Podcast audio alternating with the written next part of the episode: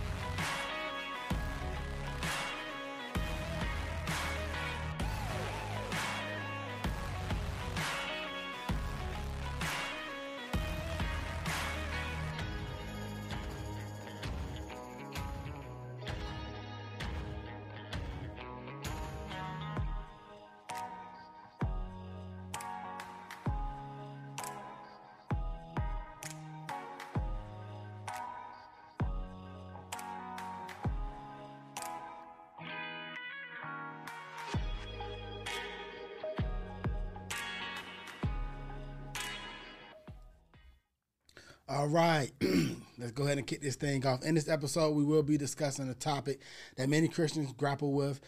That's dating outside their faith and or their race. It's a complex issue with no easy answers, and it can especially be challenging for those seeking to honor God in their relationships. Join us as we dive into this and explore what the Bible says about being unequally yoked about the cultural factors that impact our relationships and practical tips uh, for making wise decisions in our own dating and uh, marriage lives, right? Uh, so let's get ready for this thought provoking uh, discussion. And it's time for the cross. Let's go. They can tell you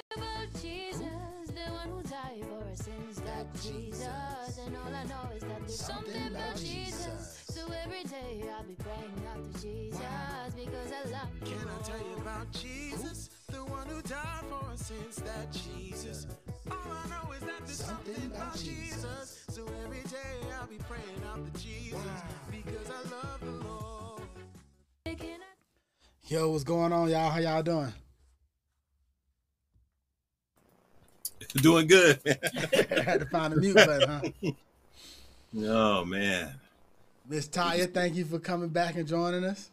Thank you for having me. Thank you for having me. Yeah, yeah, no, it was a pleasure. Our last show uh, on marriage went so good. I was like, man, we need to go ahead and do. We need to go ahead and just keep this show rolling and do another one. My sister told me I held it down for the women last time. You did. So you that's did. uh, what I'm coming back to do is hold it down for the women again. okay, well, so- hold on, let's give you. keep holding it down. Keep holding it down. Real quick, uh, G Barry, thank you for checking in. We sure do appreciate you. Uh, let me fix this guy here. There we go. All right, April, thank you for checking in. That song was by Jay Warren. I, I tried to type it in the chat, but I didn't see if it came up or not. So, you know, we appreciate you being here, restoring broken women. Thank you always. Mama always there for me. Um, the Wilsons in the building is about to be real. yeah, you know it. So this one is what Uh, Anthony was like, "Hey, we need to go ahead and do one on being unequally yoked." So I was like, "All right, well let's let's go ahead and do it then." Oh, Opel, O'Hale, Yeah. Ophiel. Ophiel. Hi, Ophiel. what's going on? All right, and then Frankie, blessings, blessings back to you, blessings back to you. What's up, Frankie? All right, so real quick, y'all, before we get to the show, this is a little unorthodox, something that we normally don't do. One, let me just say thank y'all for rocking with us because apparently American Idol come on at the same time. Uh, which- I didn't even, I didn't, I haven't, heavy stuff. I know I haven't even watched American. I can't even remember the last time I watched American Idol. Jay Warren did, did come up. All right, what's going on, Jess? Thank you for. uh Okay, so I just it just didn't come up on my end, so appreciate that. She said it did come up. All right, but yeah, um, just wanted to do something real quick. Matter of fact, I need to be doing it myself. But we got some friends of the family, right? And um, uh, their cousin is gonna be on American Idol tonight, and so they asked us to vote. So he's out of Hawaii, in Hawaii. Matter of fact, let me cut to this scene real quick. So his name is Iam Uh, Tongi. His, his full name is William, but he go by uh, Iam Tongi. Uh, I'm not gonna play the song because they will copyright strike me because it's American Idol. But the boy's bad. If y'all got some time, go back and check out some of his uh, previous clips on uh, YouTube. But they're asking for us to vote for him because again he's in Hawaii, so they're a small island and he competing against all of America, right? And so if you can text 12 to the number excuse me, if you could text 12 to uh, 21523, that would uh, be greatly appreciated to support this brother out as he compete on American Idol. But uh, I did. I told him I would say that, and I told him that I would uh, make sure I uh, vote as well. So at some point, as we get to the show, I think you can vote during the whole show. So we got about a good thirty minutes to an hour to where we can vote. But I did want to uh, say that. I did want to uh, put that out there for him. VR, thank you for checking in. We sure do appreciate you. Now let's get back to our regular uh, broadcast, if you will.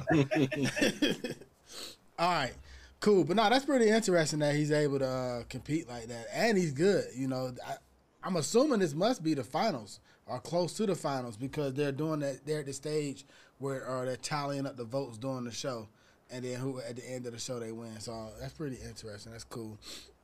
Maybe he'll be like the next. Uh, I can't even think of the girl name. Uh, Fantasia. That's the that's how long it's been since I watched American Idol. That's been wild. Fan- I don't know if Fantasia went. Won? Did she I don't know. I don't know. If she won. she I don't think she won, but she had an awesome career afterwards. Yeah. So she did have an awesome, awesome career afterwards. So yeah, but VR, thank you for checking in. Uh, Sean, thank you for checking in as well. She's saying what's up to uh, Anthony and wifey uh, Taya. Yeah, what's up, Sean? All right. So matter of fact, my sister's actually about to get ready to get married in July. So I guess these shows is oh April said Fantasia did win. One. Okay. Okay. Okay. Okay. Yeah, I, I know. I know this. The song she sung was powerful on that. I still remember it. I mean, I can't even remember what year it was, but I still remember that song. I think it's the "When You Believe" song she did. But yeah, no. But yeah, uh, again, like I said last time, we talked about um, uh, marriage, right? And we uh, this week we want to keep that train rolling and talk about being unequally yoked. And then I figured since I am in a in a interracial relationship, I'll just throw on in there uh, is being in an interracial relationship a sin as well. Mainly because a lot of times people try to use the unequally yoked to tie it to that, you know. And so we're gonna um, kind of break down what that talks about. Um, I'm interested to hear Anthony Ty's thoughts because this, again, this was a suggestion that we do from Anthony. So I'm assuming you got some points you wanna you wanna make on this topic. so. So I'm uh, I'm interested to uh, to hear it. But first, before we do that, let's go ahead and hop into our devotional because our devotional will be a good segue into the topic. Um, so that way we can just lean right into the devotional and the questions, and then from there we'll uh, uh, there's a couple other videos I want to react to a little bit later on as well. So let's just go ahead and do it. Hey, how y'all doing? Today I want to discuss Second Corinthians chapter 6 verses 14 through 18 with you. It's a passage that offers invaluable guidance on choosing our companions wisely and living a life that honors our heavenly Father. In the next few minutes, we will explore the profound wisdom found in these verses and discover how they can shape our relationship, our decisions, and ultimately our walk with Christ. So grab your Bibles, open your hearts, and turn to 2 Corinthians chapter 6. We're going to be in verse 14 in the New Living Translation, and it says the following. Don't team up with those who are unbelievers. How can unrighteousness, oh, excuse me, how can righteousness be a partner with wickedness? How can light live with darkness? What harmony can there be between Christ and the devil? How can a believer be a partner with an unbeliever? And what union can there be between God's temple and idols? For we are the temple of the living God. As God said, I will live in them and walk among them. I will be their God, and they will be my people. Therefore, come out from among unbelievers and separate yourself from them, says the Lord. Don't touch their filthy things, and I will welcome you, and I will be your father, and you will be my sons and daughters, says the Lord Almighty. All right, now the context of this scripture is that the Apostle Paul is writing to the Corinthians, encouraging them to live lives as dedicated followers of Christ, right? He advised them not to be unequally yoked with unbelievers. Now, what does that mean? Well, it's often preached something like this. Imagine you have two oxen and you want them to work together to plow a field. One of the oxen is strong, healthy, and knows uh, the way. The other oxen is weak or stubborn and constantly going in a different direction. Do you think they can effectively work together? Probably not.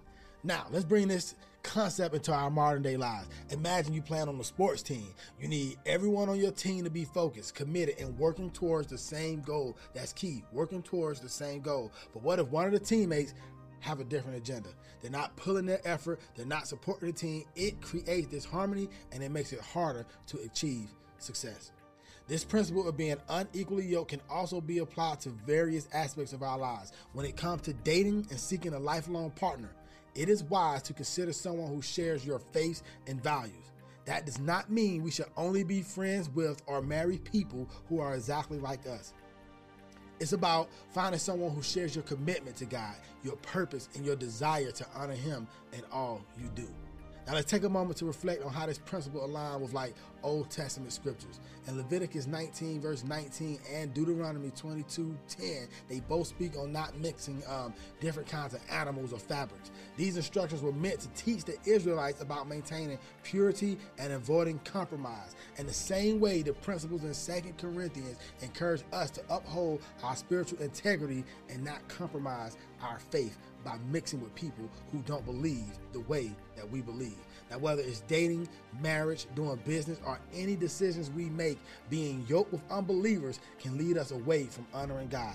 As Christians, we carry the presence of God within us through the Holy Spirit. It is essential that we surround ourselves with people who will support and uplift our faith journey rather than hinder it. So, my friends, Let's remember the wisdom in 2 Corinthians chapter 6. Let's choose our companions wisely, align ourselves with those who share our faith and share our values, and strive to honor God in all areas of our lives. By doing so, we can experience the blessings and fulfillments that come from walking in unity with our Heavenly Father. Hey, how y'all? All right. So there it is. We hopping right into it. That's the unequally yoked passage. Uh, what's your thoughts, Anthony Ty? What y'all what's y'all thoughts on that passage? Right. um, I mean, I, I mean, I'll go. I can go first. I mean, it's one of those passages that we've kind of taught on yes. for for years. You know, for years we've had this conversation. You know, and always kind of wrestled with what does it actually mean. I think uh, just straightforward, we're talking about unbelievers and believers, but I feel like people have expanded that to, like you said about the oxen, that even if it's a believer, if they're not strong, you know, they're going to make life difficult for you and you got to be with somebody who's on your level, right? You know, as far as spiritually and reading the Bible as much as you and hungry for God as much as you and you know those type of things. And I think there is some truth to that. I don't know that that's what the passage is talking about, but I think there's there there's some truth to that that you're supposed to be um you know growing together, pursuing God together, you know, better together for the Lord than you would be apart. Um, but I don't think that means you got the right to divorce that person because they're not on your level. You know, I think that's where it gets weird. Like, oh, well, they weren't on my level, so I had to move on. The Lord told me to leave that relationship, right? I that's the stuff that I've heard over the years, and I don't necessarily agree with that because I don't see that in Scripture. So that's my initial reaction. I ditto that piece is meaning that um initially it's it's it's about the doctrinal belief, right? The the scripture itself. Don't be uh unequally yoked with someone who doesn't believe the same as you believe. And so sticking with it to be that that very uh, strict way with it. Um, because even if I say even as believer, it can be difficult for a Methodist to be with a uh, charismatic. Right. It can be difficult for a Pentecostal to be with a Catholic. So so doctrinally being the same and um, because it leaves the door open for a lot of things to happen and to take place and it put a lot of strain and i think it being said from the point of knowing how men are in the sense of human that you can't handle that a lot and so it's very rare, rare that uh, a couple can make it through those particular issues Yeah, Yeah no, I would agree. So it's already rare that couples make it through who who believe the Right. same, let alone Right. throwing in the mix somebody you don't. Uh, YW, good evening. Thank you for checking in. We sure Hey, do appreciate Selena. it. But um, yeah, it's de- it's definitely hard. And Anthony, you took it to another direction real quick. Before I, I, I wasn't even, I wasn't even considering that some people would try to say, "Hey, they're not on my level," and so I don't, I'm not gonna be with them no more. But that is definitely a poor excuse to divorce somebody if, if that's what you're going with. Matter of fact, you know, and and I'm sure we're gonna get into it later on tonight. But there's scriptures that even say, even if you're with a non-believer and they want to be with you, you know, your relationship with Christ may be the very well thing that brings them to Christ. You know, so you're to stay with them, and you're to make it work, and you're supposed to be that example. Uh, matter of fact, I personally think that uh, when we're in a relationship with a believer who's not as strong as as, as we are, then uh, or not even are even as dedicated or, or or maybe not as far in their walk with Christ, I think um, it gives us an opportunity to show grace to that person. It gives us opportunity to understand the kind of grace that God extends to us, because none of us meet God's standard. You know, Ezra, Joyce, Gwen, thank y'all for checking in. But uh, but yeah, so so yeah, so that's definitely a poor excuse there. Um, but what I will say is um, is g- going back on uh, Tyre's definition of uh, the doctrinal beliefs, right? And um, having having those two, being with somebody who doesn't believe, who's not a believer. And again, Ty, you even took it to where like I didn't even think about non-denominational versus Catholic or, or Yeah. whatever, or whatever, because that can definitely get hard too.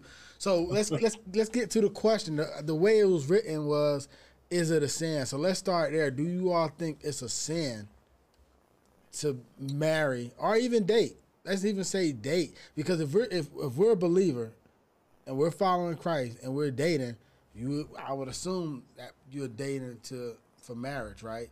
And for a future partner. So, um, do you think it's a sin to be with somebody who's a non-believer? Hmm. I'll answer and then you can come back and clean Mhm, up after mhm. me because I know Clean up. clean up after Clean me. up on all three. Um, so that, to answer that question, I'm gonna look at it in a couple different ways. To think about it is not a sin, and I say to think about it because you know just to consider, okay, should I date this person or should I not date this person? Be you know whether they be a different belief than me, a different uh, denomination or whatever the case may be. Um, I think to think about it is not a sin. I think to um, to to date them is opening the door for sin to come in because they can influence you to do different things than what God says. So it in itself is not a sin, but it opens you up to different trials and tests um, in that regards. Now, I I consider the same thing with in marrying someone who's a different belief than you. You're still opening that door because that's the whole point of the influence. When I think about the Old Testament of when God originally began to say, "Do not be yoked up with someone," I think about uh, Him telling the Israelites not to be with the Moabites, Him telling the Israelites not to engage with the other cultures. There is because they were worshiping and practicing other things, which allowed for idolatry to come into the heart of those that are supposed to be His. And so I think it allows for sin to come into your life, which is the dangerous piece. It doesn't necessarily mean that you start sinning just by doing this. Yeah, yeah. I, I think you know I, I would I would agree uh, because sometimes you you have already married a person, um, uh, and if you've already married a person, and you you alluded to this already, and we'll probably read that script scripture in a little bit. You've already married a person who is an unbeliever. The Bible is clear that if they want to stay, you stay. So if it was a sin, then God just condemned you, Right. right? hmm Yeah. God just condemned you. And so I don't believe it's a sin, but I do believe, as the scripture says, that all things are lawful, but not everything is beneficial. I think it makes it difficult. And I think this was that's what this passage um, is talking about in uh, uh, Second Corinthians, uh, or is that first? Yeah, Second Corinthians chapter six is that how difficult it is to do this, and that you are setting yourself up for a lot of extra strain, you know. Um, but if it was a sin, and the Lord says, "Well, you got to stay," if they're willing to stay, then He would be condemning you to be in sin, if that makes sense. Yeah, that that makes sense, but I, I don't know that I see it that way. Me personally, I so one, let's let me uh see if I can go to the to the passage real quick. All right, so so one, um, I mean, it's giving a warning, right? It's saying, hey, don't team up with those who are unbelievers. And let me, uh, not sure why that's even showing, but give me a second. Right, there we go. All right, there we go. All right, so it says, don't team up with those who are unbelievers. How can righteousness be a partner with wickedness? How can light live with darkness? What harmony can there be between Christ and the devil? And then Tyre brought up a good point in the Old Testament. God Himself told the Israelites, people who belong to Him, don't uh, marry or don't intermingle with the people who basically worshiping other gods, because it eventually leads to the worship of other gods. So if God gave it a commandment, and then you go against doing it, to me, you you go against his commandment and you do it. To me, you know that that is a sin, right? Now it may not be like a like, and in this case, this is coming from Paul uh, to the Corinthians, but he's inspired by the Holy Spirit, and then there's Old Testament precedents, right? As well. And so to me, I feel like as a Christian, before you get married, if you're single and you and you devote your life to God, then to me, to just ignore that advice, if we want to call it advice, if if commandment is too strong, to just ignore that is is to willfully team up with somebody because God said you can only serve two masters, right? So if I know that this person is not serving God and I still decide to go marry them, to me, I think I'm choosing to sin, right? Am I now if I like now in case of me and my wife, like when me and my wife got married, I I wasn't following God. Now say I got saved and then she didn't. Now I think we're in that predicament, right? To where I'm a believer who's married to a non-believer, you know, and, and if and in order for me to divorce her, I will have in order for me to fix that, I will have to commit sin to do that. So now I think that's why if you find yourself in that situation, no, you don't get a divorce. Now you got to make you gotta you gotta you gotta uh, live out that situation and i'll try to pull up the the, uh, the scripture so that way we can show it to everybody but that's just kind of i mean and, and again it's just us talking you know uh, Mm-hmm. there is no thou shall not kind of thing but i do think Right. if, That's important to say though, Rico, Right. because I think you looking at it in a couple of different ways. You know, um, you know, like you said, a command versus ed, what Paul is saying to advise to help you to be stronger in your walk as a Christian, right? Yeah. Uh, because we certainly know that the the the spouse in itself is very influential and a key part of your life, right? And and so when your spouse and God are not aligned, it can cause for a very difficult um, walk. And I think you have to look at it in that way because to say it, he he's, he he originally said it to the Israelites.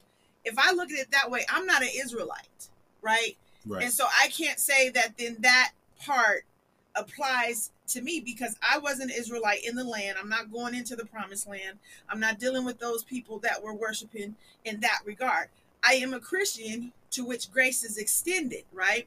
Um, in, in, in that component. And so I have to understand that what Paul is saying is to help keep me aligned that I can have a stronger walk. So, absolutely, this is the advisement.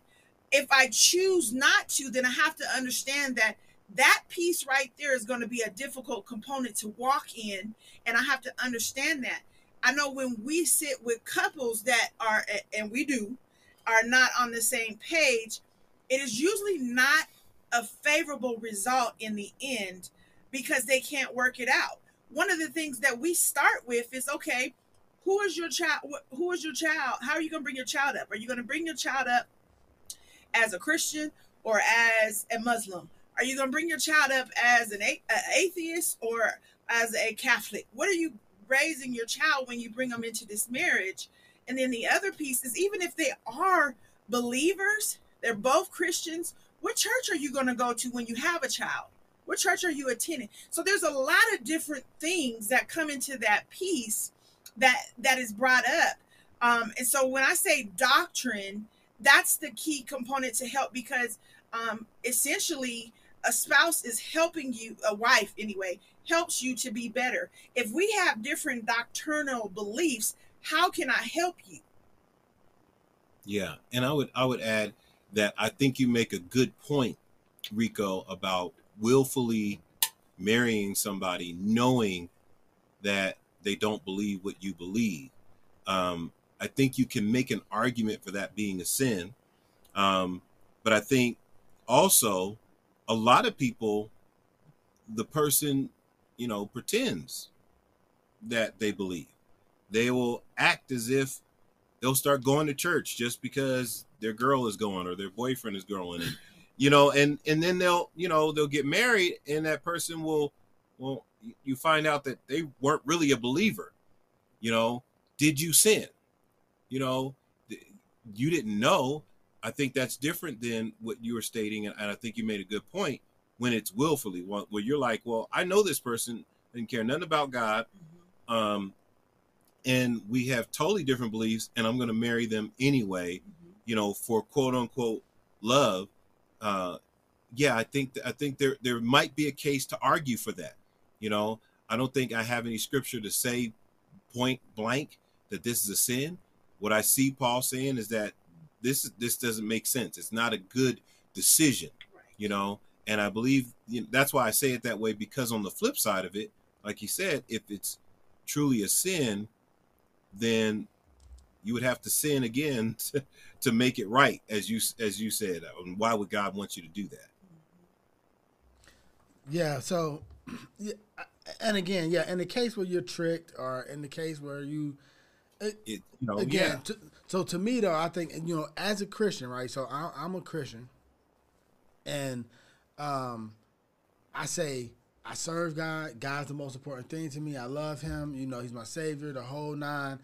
And then I I meet this person, let's say a female. You know, I meet this female and she's um, Muslim, or she's an atheist, or, or whatever the case may be, and um, now I know as a Christian what a biblical marriage says, and I know how I'm supposed to lead my household. And now I'm gonna willfully choose to come be with somebody who don't agree with that. You know, Yeah, um, not only that it says, um, you know, all things we do, we do as unto the Lord, right? So, so, so to me, I think to willfully do that at the very minimum is not wise. But, at the, I think you're you're on the borderline of just basically saying, God, I know what you say is right, Right. for me, but I'm Yeah. not gonna do that. I'm gonna do I'm gonna do what I want to do, and I think whether it's a sin or not, it's definitely a recipe for disaster. yeah, That yeah. would- I would yes, agree. yes. Yeah, so, But I think there are, there are those uh, churches like the the church. Uh, I think it's the Church of Jesus Christ of Latter Day Saints. Uh, require a, a convert, you know, in order to marry. That if that person is a member of their church, you have to convert prior to marriage. I think Islam may do the same thing as well. So there are certain religions that actually require that piece, as opposed to um, the advisement, as you said, Yeah. that Paul was. and, and I gotta- can tell you that speaks to their commitment to to whatever God they believing in. Yeah. Like I was telling my wife, I was telling my wife uh, with the Mother God people. I, I can't remember the name of their church, but like.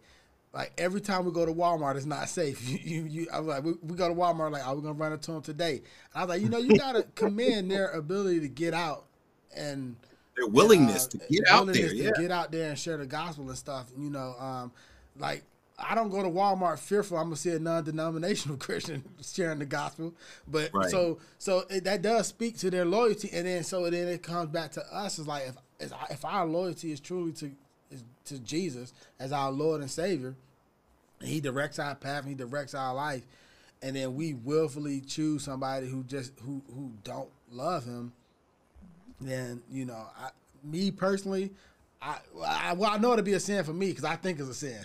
So so if you if True. you think it's a sin and you do it, then you're sinning. Uh, but You're here what here's what's interesting. I want to share this with y'all real quick because we talked about how the other one was a, wasn't a You got, a, you commandment. got a couple. Of, you got a couple of comments. People are starting to comment. Okay, Check I'm gonna out- bring them in. I'm gonna bring them up. I'm gonna bring them up. But I want to share this real quick. Look at what look look what Paul says here. He says, "Now I will speak to the rest of you, though I do not have a direct command from the Lord." So he make it clear that this is not coming. Well, he don't have a direct command from the Lord. Direct command. Yeah. Right. But he says, if a fellow believer has a wife who is not a believer and she is willing to continue living with him, he must not leave her. So so here we talked about how the other one was like an advisement, but he took the time to even highlight that what he's about to say next wasn't a direct command. However, they should still do this, and we all agree that they should do that. So I just thought that was kind of interesting as we were talking Right. about the difference between this passage and the other passage in Corinthians. But yeah, let's uh, let's pull up some of these comments real quick. So April said, I started talking to a guy that once I told him I couldn't hang out with him until later because I had to go to church, and he ended up removing himself from my life. Amen. you know, Yeah. like it might have hurt at the time, but Praise God. Praise God. It might have hurt at the time, but you know, he showed you his true his true colors, and maybe it wasn't him who removed, maybe God removed him.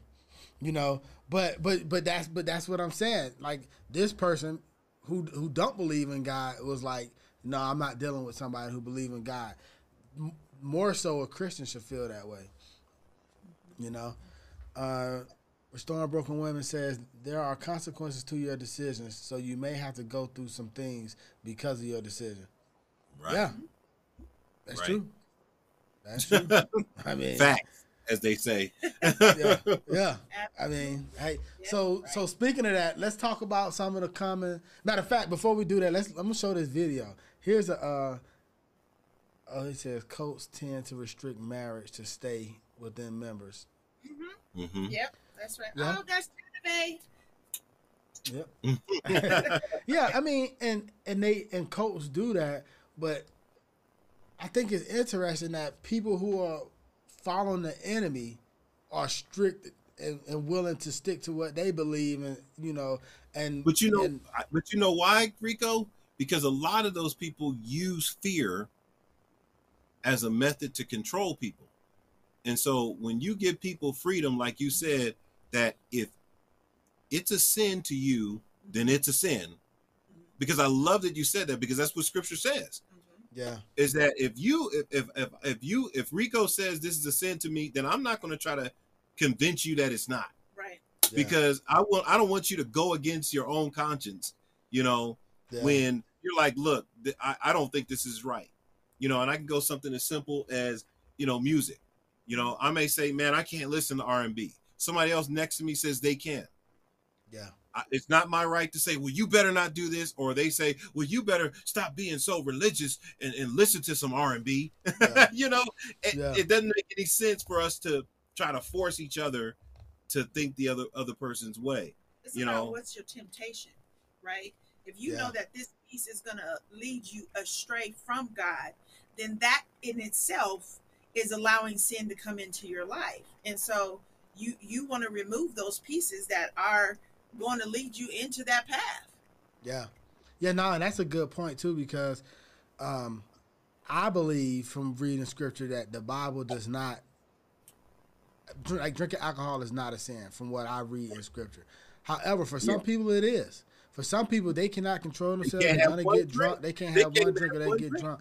And for some people, it is. But but for that person who can't have that one drink to tell others it's a sin, I Yeah. think they I think they're walking a very dangerous line because because one, Jesus turned water to wine. So are you saying Jesus inhibited other right, people to sin? enabler. you know, was he an enabler? Or, you know, there's Proverbs and Psalms that um there's one um where it talks about how you can enjoy the um enjoy um I can't think of the word, but you can enjoy the effects that alcohol has, right? Obviously not to the point of being drunk because you should be sober minded. But the but the point is is that just as much as like you said, uh, if it's a sin for you, be careful with calling what God said is good a sin, right. you know, because because you can't do it, kind of thing. Right. And so, uh, no, that's that's an interesting point. But um, let's talk about um, some of the common issues, you know, that people may face if they do decide to get into uh, a relationship with somebody, and not even just marriage, because we got to think too. What about business partners? If I go in business with a guy who just don't believe in God, we may eventually come to a point where he's willing to do some things that my spirit not going to allow me to do, right? And so it's, I don't think I don't think this is just just marriage. But if we want to keep on the thread of marriage, what do you think some of the common issues that people face with this, so that way we can warn anybody who's watching? Let me um throw a couple out there. All right. One is the concept of tithing, right? okay. if if you have a believer that uh, if you have a spouse that doesn't believe in the same doctrine that you do then tithing that concept becomes a, a, a disagreeable point between you and um, so that's also also another piece is i think we've commonly heard it doesn't take you that much time to be at the church you always at the church why you got to be there for everything um, that's that so you know attending like if i attend Bible study and service, and I'm serving. It doesn't take all that. So the time commitment is a piece. Um, another piece that comes up is when your spouse doesn't believe what you believe and you quote scripture, they feel that you're throwing the Bible at them and judging them. Um, so that's another uh, concept or a piece that comes up uh, quite often. You are judging me, and, and then it comes back harsh. And so there's an argument that takes place when that happens. Um, so that's just a few that I know off the top of my head. What I will also say in parenting, you know, when you go to discipline your children or Yeah, what you're going to teach them, you know, uh, that's a big one. That can create some some big time, you know, fallout because you're like, well, uh, we want our children to learn this. I'm like, well, I don't want them to learn that. I don't. I don't want you forcing your religion down their throat. You, you know that kind of thing. I want them to figure it out on their own Mhm. and come to their own conclusion. You know, which is you know against. It totally opposes what you believe as a parent that you're supposed to be training up your child in the way that they should go. You should be teaching them and admonishing them in the ways of godliness, and te- you know, and so teaching them to love the Lord their God with all their heart. And so you doing that becomes a, a point of tension. You know, Yes. it could be a major problem um, among many. fasting becomes an issue. Um, if you choose to fast, why are you doing that? You don't need to do that. Even sometimes praying can become if they don't believe in the Lord the way you do, or believe what you believe that He's not listening. He he don't care. He's not answering. Um, uh, I don't understand why you're doing that. Basically, the points of not understanding each other become uh, points of contention between uh, the couple. Yeah, no. Hey, KU, thank you for checking in. What's Yeah. up, Kenji? Yeah, uh, I mean, so many points, and, and I some of the things y'all brought up, I can tell you, and it, I guess this goes back to Anthony's uh, initial comments of not even just dealing with unbelievers, but just being at different points in your walk with Christ or your interpretation of certain things. So, like Yeah. for like for example, when you brought up tithing, my ears perked up because you know my view on tithing is different than a lot of Christians' view on tithing, right? Um, and you know uh, so that's one thing um, another thing too uh, when you talk about like different um, places you know when it came to halloween me and my wife actually disagreed Ah, that's a good. on how to handle halloween right That's a um, good one.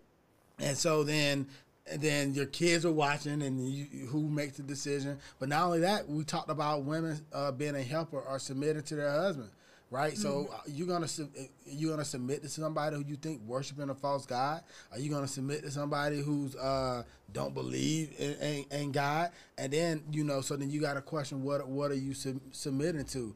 Uh, me and my wife also in a position where we we need um we I'm, I'm gonna try to say this without giving up too much of our business but we we found ourselves in a situation where we need to get counseling wise counsel for our, for our kids Right, and now thankfully we agreed on this is that we want christian counsel Christian counseling. because we're living in a time now where I believe there's an agenda push. I'm not going to even go down that thread, but there's certain things that are happening in young kids' life that are getting promoted to young kids that a secular counselor may actually promote and say they should continue to do versus a Christian counselor may say, okay, something else is going on.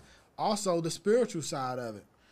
When we're seeing something going on, we may well we know that it's not flesh and blood they're spirits. A non-believer may not believe in that. They may think that's spooky and Right. weird and crazy. And so then your approach on how you handle spiritual warfare is gonna clash too you know? So it's a lot of it's a lot of things to think about but i got a great example. If if if, if what we said so far haven't um made you think twice about being unequally yoked then this this uh, next clip is, is, is a good example of, of why you probably want to stay away from it. Yeah, he said the new battleground for our children. Speak. Yeah, that's facts. I mean, that's facts. But yeah, check this out. This is a good example. Now, imagine you being a Christian and ending up with a person who believes this way. Let's check it out. Was like, how can I structure the way that I approach relationships with that in mind? Yeah. Yeah. Also, doing research into polyamory, the main reasons why monogamous relationships or why marriage why divorces happen is infidelity. Yeah. Yeah. Let's say you haven't always been the kind of person that wanted to have sex all the time, mm-hmm. but your partner is. Right. Are you going to be the person to say, you know, just because I don't have these needs, you can't have them either? Right. Throughout the series, all three women have maintained an open mind with topics about sex, and mom Jada Pinkett Smith's reaction here was no different. How did you feel when I told you that I was polyamorous? When you were like, hey, this is my get down, I was like, I totally get it. Wanting to set up your life in a way that you can have what it is that you want. I think anything goes as long as the intentions are clear. Anything goes, as long as the intentions are clear. Like Man, So she, she's polyamorous. I, I, I'm assuming that means you can be with whoever you want to be with, like a bunch of people or whatever. I don't even know what polyamorous well, it's is. it's kind of a it's an agree it's an agreement though. There's there's rules to it, and Yeah. so you know, and I know some of our folks in the comments they probably are more educated on this subject than we are. So please chime in if Yeah. you like have a, a, a specific is if okay. right if you have a specific definition but from what i understand um and we actually were watching the show where there was a, a polyamorous relationship where as long as everybody agrees you know you could be with you know multiple people um at the same time but they have to agree upon upon what that looks like. How many people? You know you know what are the rules? Oh you can't bring them to our house No you know? staying overnight. no staying overnight but you can still Yes. have you know intercourse with them you can still date them you can fall in love but it's just, so they have like rules Yes. you so know then, if you got two different beliefs, how do you even come to the agreement on those rules? Yeah. well if you're in a polyamorous relationship if you in a that's a whole that's belief a- system itself Yeah, yeah. You Yeah. you uh, generally it's a, a relationship like that is about dealing with your feelings, your emotions, and your thoughts, and so that's your belief system. Mm. What is good for you? right Yeah, so what's funny to me, we literally watched Will Smith entire everything he built get crushed, be, mainly because of the the, the uh, marriage agreements he had with his wife, you know, um, and then you know the whole thing with Chris Rock or whatever, right? But we, but we uh seen like how that just ruined this man. And then their daughter is telling the mom that she's with it, and the mom is like, anything goes long as the long as the stuff is clear. But uh imagine you being a Christian, you know, married to somebody who believes this way. This is gonna tear y'all family up. It, it, it, I mean, it really is. So, Y- YW says sounds like madness and heartbreak. Yeah, I was I was pulling up the definition and it's exactly what you know what I said. There's probably deeper, more details to it, but basically it says it's characterized by or involved in the practice of engaging in multiple romantic and typically sexual relationships with the consent of all the people involved. Yeah. So I'm in the middle of working on this um this sermon on um pursuing the word. We're, we're about to get to go at church about to go into a series called Pursuing I can't the pursuit of something, but each sermon is gonna be like the pursuit of something, and I have the pursuit of the word. Amen. And um and so he's gonna be talking about, you know, uh the importance of being in the word, reading your word, um, not taking my word for it, but taking God's word for it. And um the world will tell you, you know, hey, monogamous relationships don't work and Right. naturally we we're not meant to we're not you know we're not meant to be with one person naturally and all this kind of stuff. And i heard somebody say something along the lines of because the animals they don't even do it. Animals they'll mate with whoever right? But the animals will also eat their poop and lick and lick their private areas too. Are you gonna you gonna do that naturally as Right. well?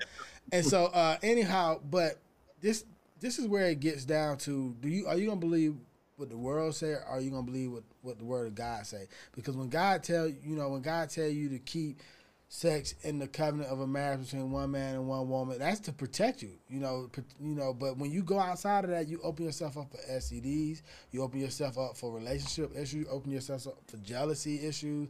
You, you I mean, you just open yourself up for all all kind of stuff. And it may seem like it may seem like being with multiple people may be better than one person, but every most examples in the Bible when people uh, had multiple wives, one of the one of the wives got the short end of the stick, right? Somebody Always. end up not getting getting uh, equality in it. So to me, I don't think it's as glorious as it sounds, and it's a matter of do you believe what the world say or you believe what God say. I think I think the the piece that I I, I hear when you're saying that Rico though is, um, you know, you can say, well, the animals go to whoever they want to, but when when the Lord looked upon Adam and He said that there wasn't anybody there for Adam, He decided to make not women a woman, and and so that's a singular term, um, not multiple term. And so, in that particular uh, sense, I, I look at it that way. And you're absolutely right that in the examples when uh, that there were more than one partner with the person, i.e., uh, Sarah and Hagar, i.e., Rachel and Leah. Uh, th- there was always uh, dissension, and it was hard work to please them both. Come and so, um, I think in that situation, that again, if we're talking along the lines of to be married to someone who's unequally yoked, to take on more than one partner is opening up a door for a lot of other things as well. So, uh, yeah, I agree. Yeah, I think um, uh, Kenji KU took the words right out of my mouth. That when you live according to the flesh, you're going to set your mind on the things of the flesh. And so these relationships are saying, you know what? I'm just going to go with what my flesh wants. Right.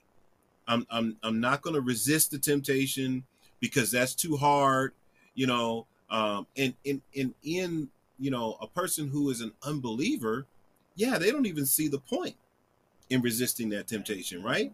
You know, you just if it feels good, if it feels right, do it. If loving you is wrong, baby, I don't want to be right. You know what? That kind of stuff. And so you you have a lot of people, you know, from that perspective. And this is why when you when you're yoked together with a, an unbeliever, you run a lot of risk because they're going to have a morality that's based upon convenience, you know, comfort, you know, what's comfortable for me, what I'm okay with. You know, I don't want anybody imposing their belief system on me. Right. And so when God says that this is what's good for you, Mhm. it's hard for you to understand that. I talked about repentance a while back.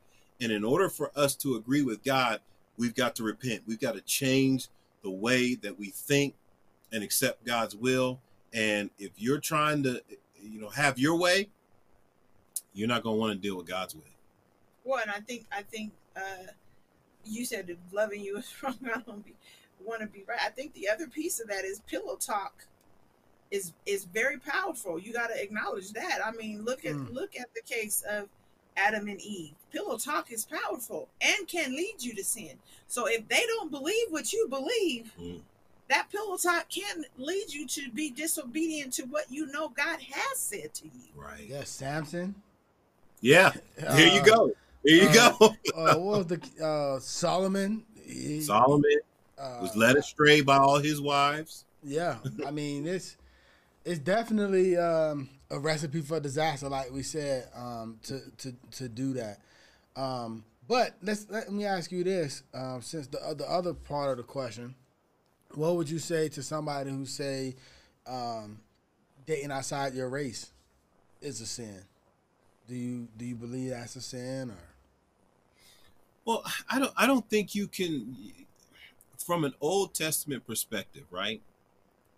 The Israelites were given that uh, kind of a mandate because of what God was trying to do with them as a people. And I think it's it's because their religious beliefs and their ethnic culture were the same.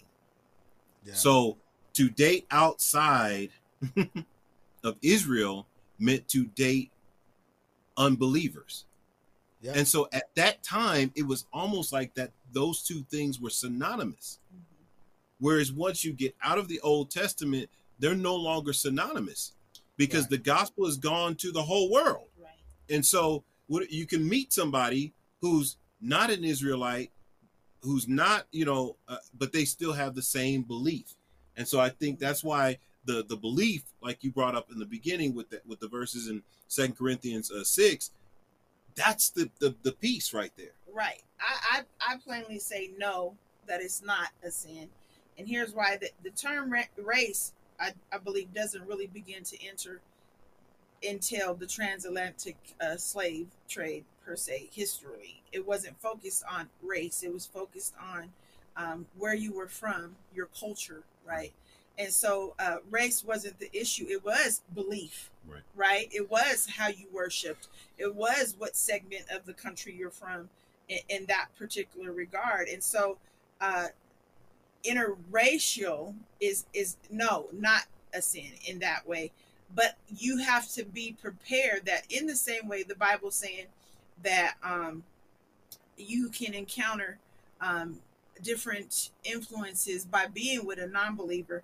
There are other things that you encounter in an interracial relationship that weigh on your relationship. Um, and so you just have to be aware of that Yeah. in the same way a, as you are as if you are engaging with a, a non-believer. Yeah, no, I agree. I think um, it, it's all about your, you know, if you belong to Christ, if you belong to God, then you be with people who belong to God. If not, now you put yourself in a position where you can go straight and have to make a decision between the God you serve and the person that you're with. And also too, um, I'll pull it up real quick. Galatians three twenty six. It makes it pretty clear that uh, in Christ, you know, um, there's neither Jew nor uh, Gentile or nor slave or free, male or female. So it emphasizes that um, that there's no distinctions, right, between uh, base, no distinction or um, superiority, if you if you will, between your race, your ethnicity, your social status, and or your gender, right, and that um, that under the, under the gospel we have an equal standing in in the eyes of God, and so to me, and I, I like the fact that you brought that up, uh, that race wasn't even thought of the way it was until you know that the slave trade came about, is because um, at the end of the day, like you said, when when Adam was alone, and all the animals had mates, God made a human being for him. I mean, he could have easily let him mate with, with one of those if, if that's what that's what his intent was, right? But he made a human being. Not only that, God Himself split up the languages. God Himself made us unique and different, you know. Um, and at the end of the day, is uh, the gospel is given to all of us, right? And so that's ultimately what matters is if we're following Him. And um, I believe, you know, well, I know in heaven there's going to be all different races, nationalities, all types of all says. types of people, and the only thing that matters is that you know we serve we serve God, and so I don't think it's a sin. I think people use that to um, to uh, justify their racism. Um, but at the end of the day, it's a matter about who you serve. Like I said, is is race more is race more than flesh? Uh, so that's a question. So at first I thought I was going to say it was, it's not about the race; it's, it's more about the flesh. However, I believe KU has a question. So is race more than flesh? And I would say, Well, I think racism comes out of fleshly concepts in that in in, in that sense. Uh, the whole ideal that one is better than the other, or or like you said, in Rico, the, the scripture one is um, elevated over the other or treated with be- better um, favoritism than the other. I think that comes from a very selfish, uh, me, Prideful. fleshly, yeah, non-Christian uh, concept in the first place. And so, um, I would say, is it more than? I think it's been. I think it's it's it's an issue. I will say it's an issue for um, many different people because of of what has taken place, right? But I think at the same time, you you have to recognize that um, we are a, a kingdom. When I think of the picture of a kingdom, even um, the kingdom of God, right? There are many different, like you said, Rico, ethnicities and cultures in the kingdom, um, and we are all equal in that. And so if you believe doctrinally what I believe, right, then we already have something in common, which is the foundation of the relationship that we are going to build. And Yeah. so in that way that we we already have a goal to work toward. Now we'll have to overcome those particular um, things that because different races do experience um, different lifestyles because of how you're brought up in the different environments. Well, Yeah. you know, Oh, to, go ahead. to, to specifically, you know, focus on kind of what what uh, Kenji Ku he's asking is race more than flesh. I think the question is thinking about flesh um, differently than what the Bible talks about flesh. Flesh in the Bible is the immaterial part of man that is untouched by God. Race is more about the outer, you know, culture, you know, color, but flesh, when the Bible's talking about carnality, carnal minded, fleshly minded, it's talking about an immaterial part of you that is untouched by God, uninfluenced by the Spirit of God. And so, flesh, even though we're saying flesh, we're not talking about skin and Yeah. bone Right. because we wrestle not against flesh and bone, right? Flesh and blood. We're, what we're talking about when we say flesh is we're talking about the soul of man that is unregenerated and focuses on um, its own wants and desires apart from the word of God and the spirit of God. So is race more than flesh? I think they're to- they're different things. Yeah. You know, they're different things. One is outward or external, the other is uh, internal and it's really more of a spiritual soulish type of thing. And I tell you too, um, we brought up a good point where you said your race can be affected by your culture and where you're from and, and that kind of stuff. And so when you talk about flesh, you know, we're thinking about the um, our sinful nature. So what comes Yeah, natural yeah, to us yeah. because of the fall of sin, right? Because of we're in a fallen world. And so one thing that I think we as all Christians need to get clear, right, is that once even though I may have race, I may have, I may come from a certain race, I may come from a certain culture. It may be some things that my family always did and what we believe in. Like I'm from Atlanta, and when I moved to California, it's completely different, a completely different culture in California and Atlanta. But none of that matters because the thing as a Christian that gets us in line or on the same page is is Jesus and and, and, and what He says and His doctrine. And so when you come into Christianity, like, well, I am a black Christian, I am a Mexican Christian, I am a when you when you put your race over your faith, I think you're already in error. Um, which is why one of the reasons why when I didn't believe in Christ, other religions didn't make sense to me. Because if only the black man is going to heaven, or only this person is going to heaven, you know, there's no way for all these people that God made to get to heaven.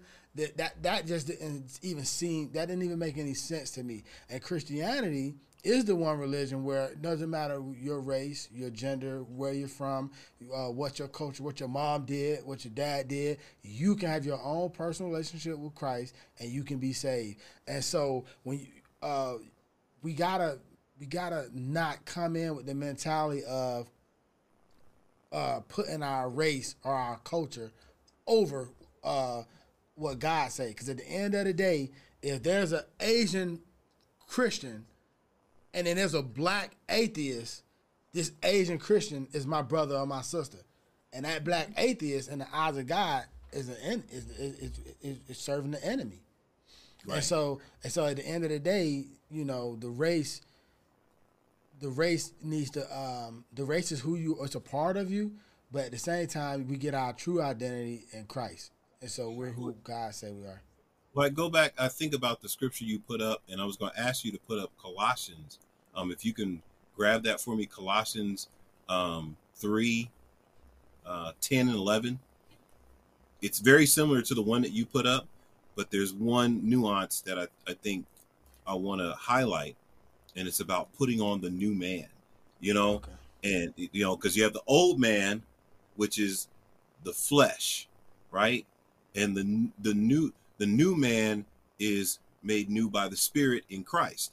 And so, uh, if you could put that up for me, yeah. And so, yeah, put on your new nature uh, and be renewed as you learn to know your Creator and become like Him. In this new life, it doesn't matter if you are a Jew or Gentile, circumcised or uncircumcised, barbaric or uncivilized, slave or free. Christ is all that matters, and He lives in all of us, right? And so mm-hmm. that trumps race. When we talk about flesh, flesh is the old nature, right? That's what you were talking about, the, the sinful nature. The new nature is in Christ, and then that's a that's beyond. So that's more than race. Our relationship with Christ is more than uh, our race. It makes us a whole new people, you know, together in Him. So yeah, Yo, that's good. That's good. Uh, it was definitely the soul of man that created the construct of race to dominate. Yeah, I mean, Yeah, that's our, yeah, our, yeah, our sinful yeah. nature. Uh, I, would- I would, yeah, sinful nature, yeah, Yeah. and, and, and and Colossians three uh, ten was a great example of how we got to take, which it goes back to when somebody when we get into this debate was I was born this way, I was always this way. Oh, or, man. Like at the end of the day, I don't even debate that because at the end of the day, Colossians three ten say we gotta we we gotta uh, change, we gotta go Yeah. Christ's way. So it don't Yeah. matter if you was born that way. If you started two years ago, when you come to Christ, none of that matters. You need to follow what Christ say. I don't even like you. I don't even argue that. I'm like, okay, yeah, we were all born Sinners. in Yeah. sin, right? And so we all got to repent and we all got to change. Right. So Yeah. Do you think Christ is a race? no, no, I, I think that's reducing. It's almost reductive, you know, um, to say race because he supersedes it, right? He goes beyond whatever your race is, and you become a, a, a- new creation in him, something that's totally different than something that is that, is defined by simply race. Yeah. I, I don't I don't know if I fully understand exactly what KU is asking there. I mean, Yeah, Christ they don't really fit, right? They Yeah. don't; those don't really fit together. Yeah, I mean he he Jesus Christ obviously was an Israelite. You know, so Right. he he was that, but he's also God, you know. So and here's what's interesting. Um I I was I mean, I, I guess I didn't really put it together, but when I was studying and just looking at different um you know, I, I was looking to see if there was different um inter, interracial marriages in in the Bible. And uh, one of the things I found interesting, so like for example, with Moses, he married the Cushite woman. Um, um, and then he married uh, a as well. And so there's some debates on whether that's the same person or not, and, and all this. I'm not gonna go down that path, but one of the things when I looked at like where the Midianites are from and where the Cushites from and, and the whole nine, one of the art, one of the things I came across was uh, Abraham had different sons, right? And as his different sons went out and spread across wherever they went, you know, uh, it brought up these different tribes, and you know, you got the Midianites, and you got the people, the tribe of Judah, and you got you know the Israelites and the whole nine. But if you really, if you really think about it, if if you really think about it, um, we trace all of our lineage back, regardless of what race we are, eventually we're to get back to a point of either Noah or, or back to a point of Adam and Eve. And so again, like Father Abraham, when when they when when his sons went out and split up, and we got all these different races and tribes and all that. At the end of the day, they were still part of the same lineage, right? They still all came from the same person. And so, uh, a matter of fact, I think even scientists are now saying they're finding in our DNA or our bone structures that we might have all came from one person, right? From uh, we we all came from, in my opinion, Eve, uh, Adam and Eve. Um, but but the point the point that I'm making is even though I may be black and this person may be white or whatever, even in Jesus, uh, when you look at his genealogy, you know, it goes across so many different cultures, races, uh, and then it, it all it, it points it go it goes all the way back to Adam and Eve. So to me, I think I think you're right, um, Rico. 'cause there's there's a lot of different things. I think um, it says Zipporah, Zipporah, who is Moses' wife, right? Uh, Jethro's daughter, uh, meaning just in the sense of a darker complexion, a different, um, a different um, ethnic group.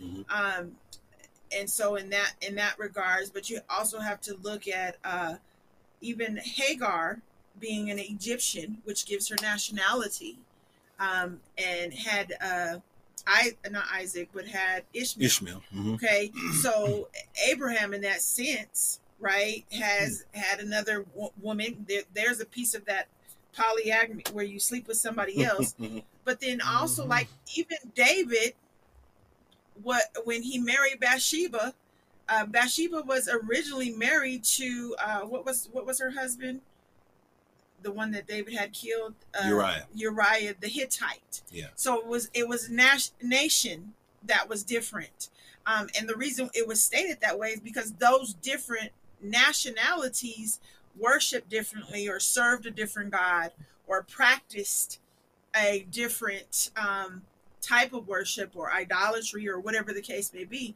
And so that was what the distinguishing. I mean, if we want to get real, even in the line of David, uh, Ruth was a Moabite, right? Rahab was from somewhere else. Yeah. Uh, Hmm. but the the big thing is that um, because when you look in Matthew, Jesus pulls all that in, and so not only does Paul talk about Colossians, it doesn't matter, but the lineage for Jesus, it doesn't matter. So, you know, uh, listening to you guys talk, actually, you know, processing and kind of like you said, looking, kind of flipping through scripture and thinking that if I was to say accurately, you know, the reason why do you think Christ is a race throws me off is because Christ himself is not a race. But the Bible does say that we are a chosen generation. And that word generation, uh, uh, think it's genome, actually means a group of people. And so we're a chosen group of people, but that group of people is a people pulled from all races, right? And ethnicities to become this new people. And it uses people, like you said, race is something that we Right. we we kind of label, Mhm. you know, we kind of throw out there, but a people are uh, individuals that have something in common and that they are banded together, you know, by something that makes them one. And Christ is the thing that makes us one, as we saw in Colossians. But it says clearly it doesn't matter the ethnicity or the you know background Right. That Christ is in all Because this is of us. precedent. This is what takes precedent. This is And so I don't think he was meaning to make a new race. Like you said, race is something that we focus on. He was talking about a group of people, a people group that was now brand new in Christ.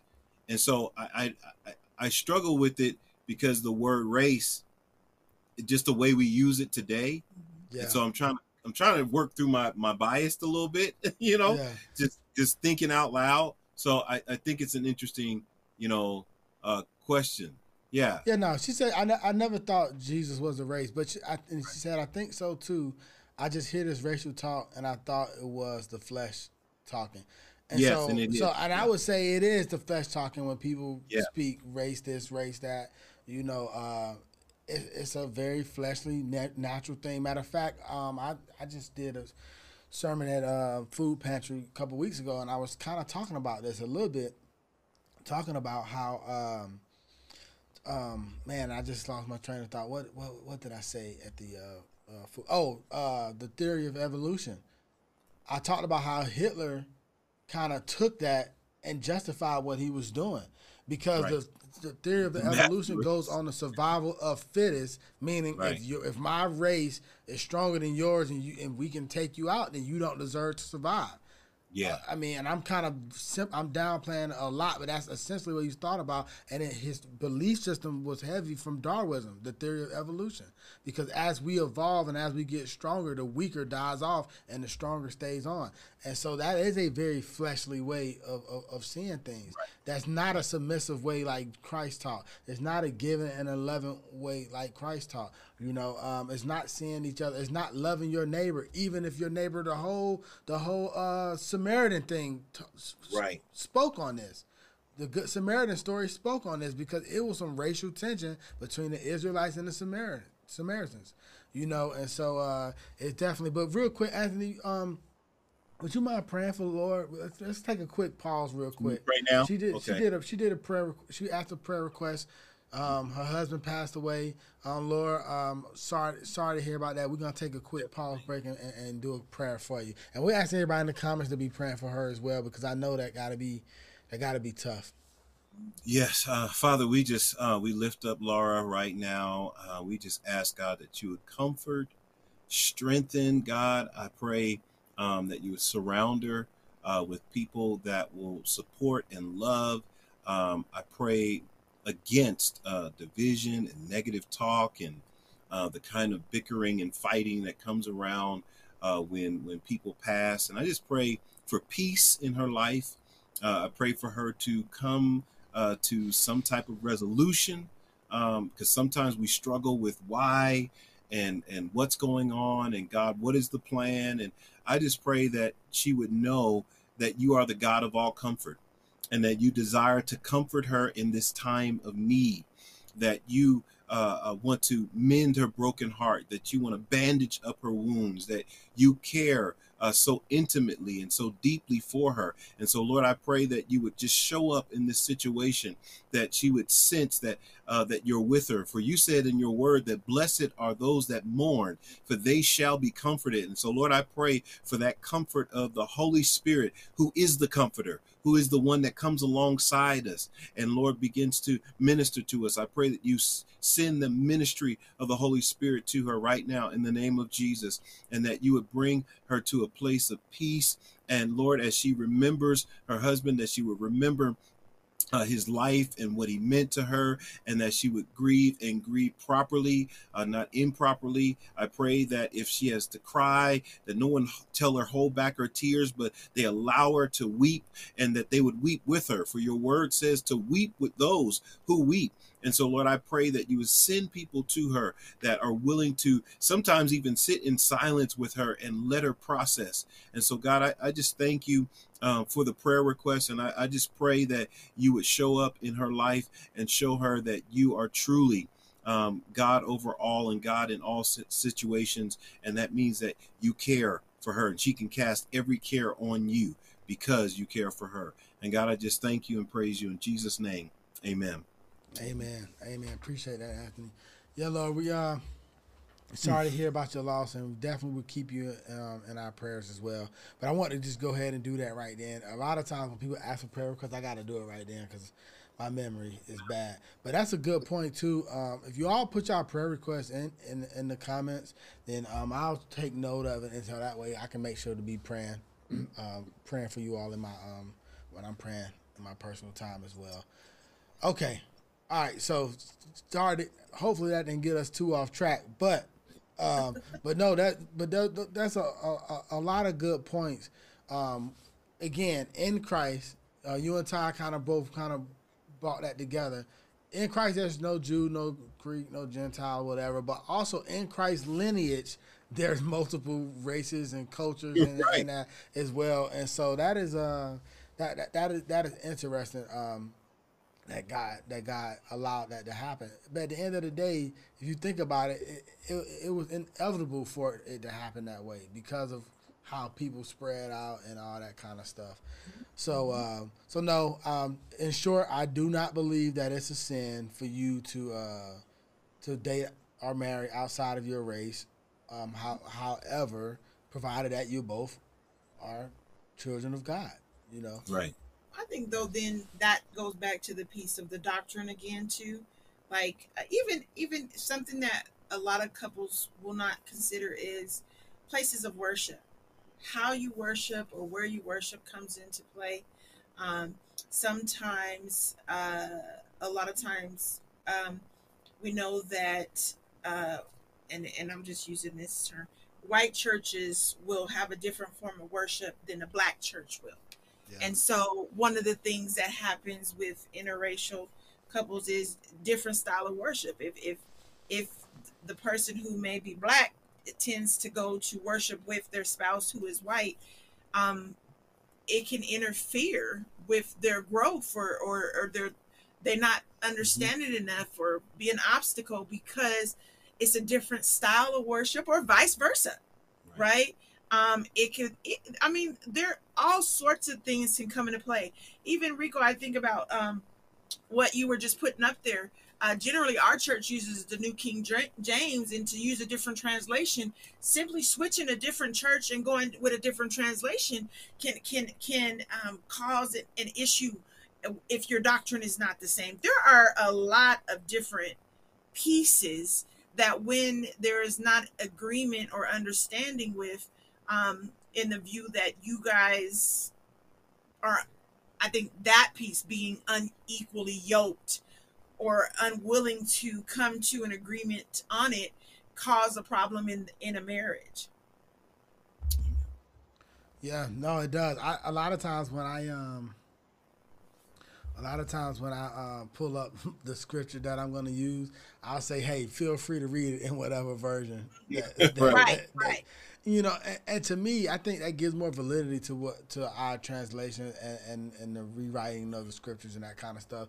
Because um, if I'm reading it in one version, and you're reading it in your version, we should come out with the same context. It should we should get the same message, right?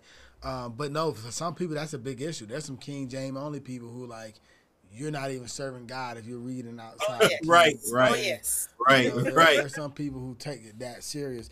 But getting back on the whole um, church, uh, like the black church worship one way, the white church. I think the church we need to consider that, right? So if we're saying we're open to everybody to come in, this is God house, and um, I think me and Anthony talked about even doing a show on that eventually. We want to Yeah. do a show on talking about that. If I am the pastor there, I need to make sure that I am not um, maybe even indirectly making other cultures feel like they're not welcome here.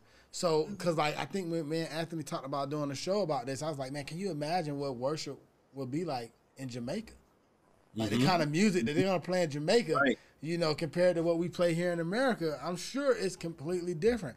But if, Right. but if I played that in the American church, they may think, oh, this is this is a whirly and look at the drum pattern and I and to me Right. now you're now you're showing your ignorance to somebody's culture and what they believe and you're saying that my way and my culture way is the only proper way and if that's the case then why would God make us different mm-hmm. like so if I like a beat pattern or drum pattern because that's what I'm used to and I do that beat pattern to praise God then who's to say that that's wrong if you use a piano or organ, right? You know, uh, Kay, you said I've been to a Jamaican church. Uh, I heard this Jamaican uh, song that was worshiping God on um, social media not too long ago. I wish I would have said it. it. I'm not gonna lie, it was jamming. I'm not. It, it, it was jamming, but but I mean, um, worshiped, we've worshiped with Hispanics, Africans. I remember we were in a service where the whole service was in French. oh wow. I don't even know how y'all. How, how did y'all? How did y'all get anything? hawaiian Hawaiian, has oh. a- oh my goodness Hawaiians be worshiping, bro, man. Yeah. Yeah. Yeah. And, but see, that's what I'm saying. And so we get so used to uh, where we're from and what we like. That's the one thing that I do like about the military. It has allowed me to see so many different cultures. I was actually telling my wife that me and my wife was in the car talking. I was like, I don't know, man. Like a lot of the policies and stuff that are happening in America, I'm for the first time considering living somewhere other than America. Ooh, man.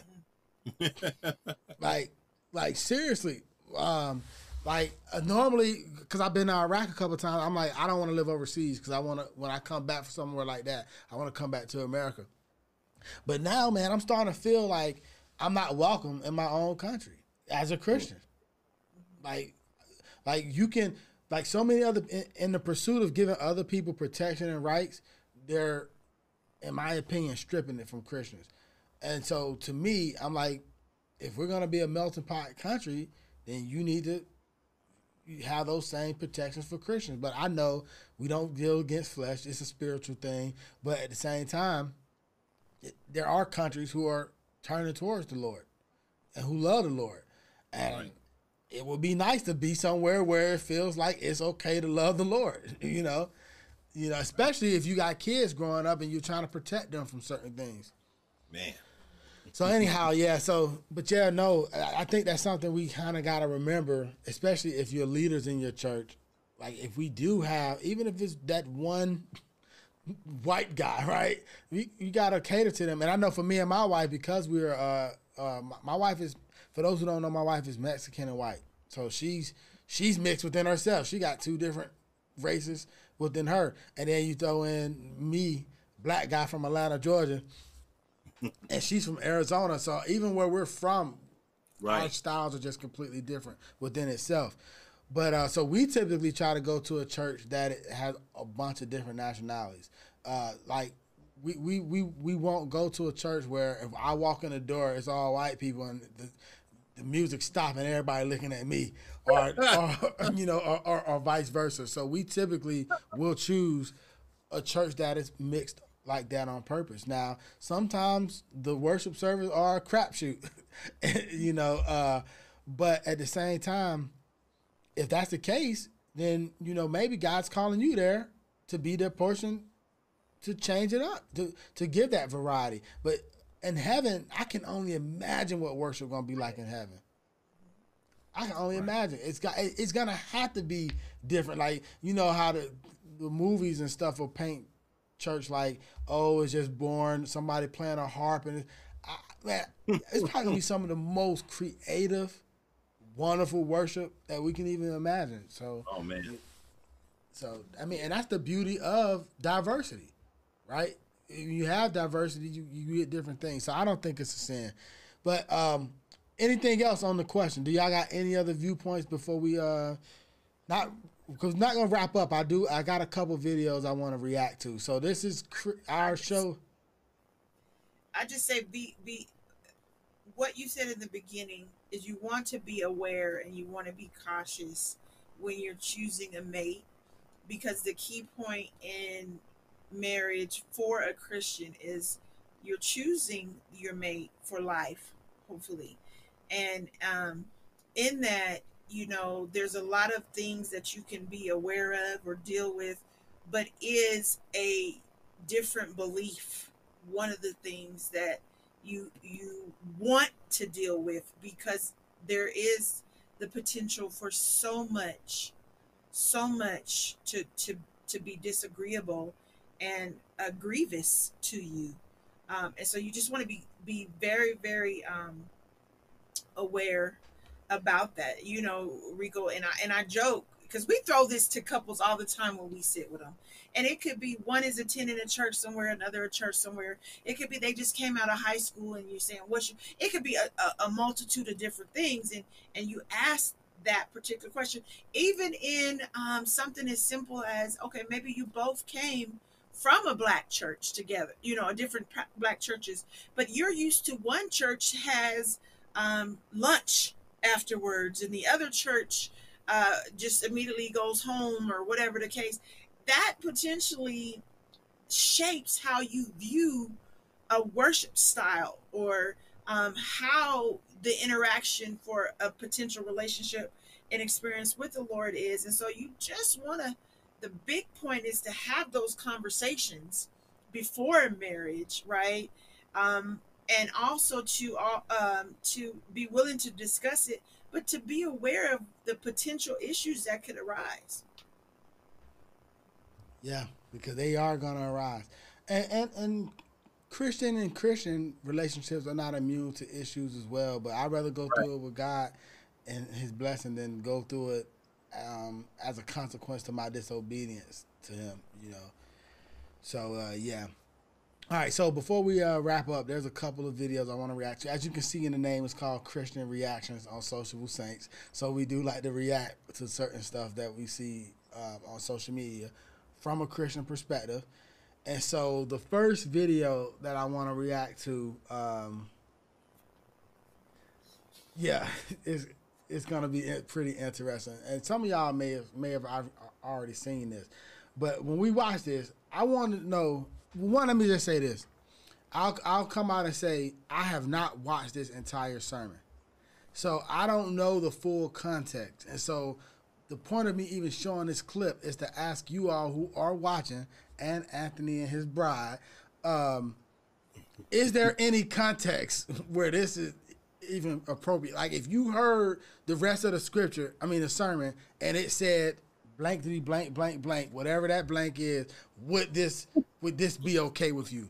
To me, I can't think of any context where what he said was appropriate. All right, so um, so yeah, let me uh, pull that up as soon as I find it, and then I want to get y'all thoughts on it. Bro, what are you talking about, Oh, man? I gotta start it over. Hold on. from heaven. And it was bread to them. We don't make it rain on booty cheeks. We don't make it rain on strippers. We only reverence one stripper. And that's the one that took off glory to put on humanity and then get butt naked on a cross to die for both you and me. The only stripper I'm in love with is Jesus.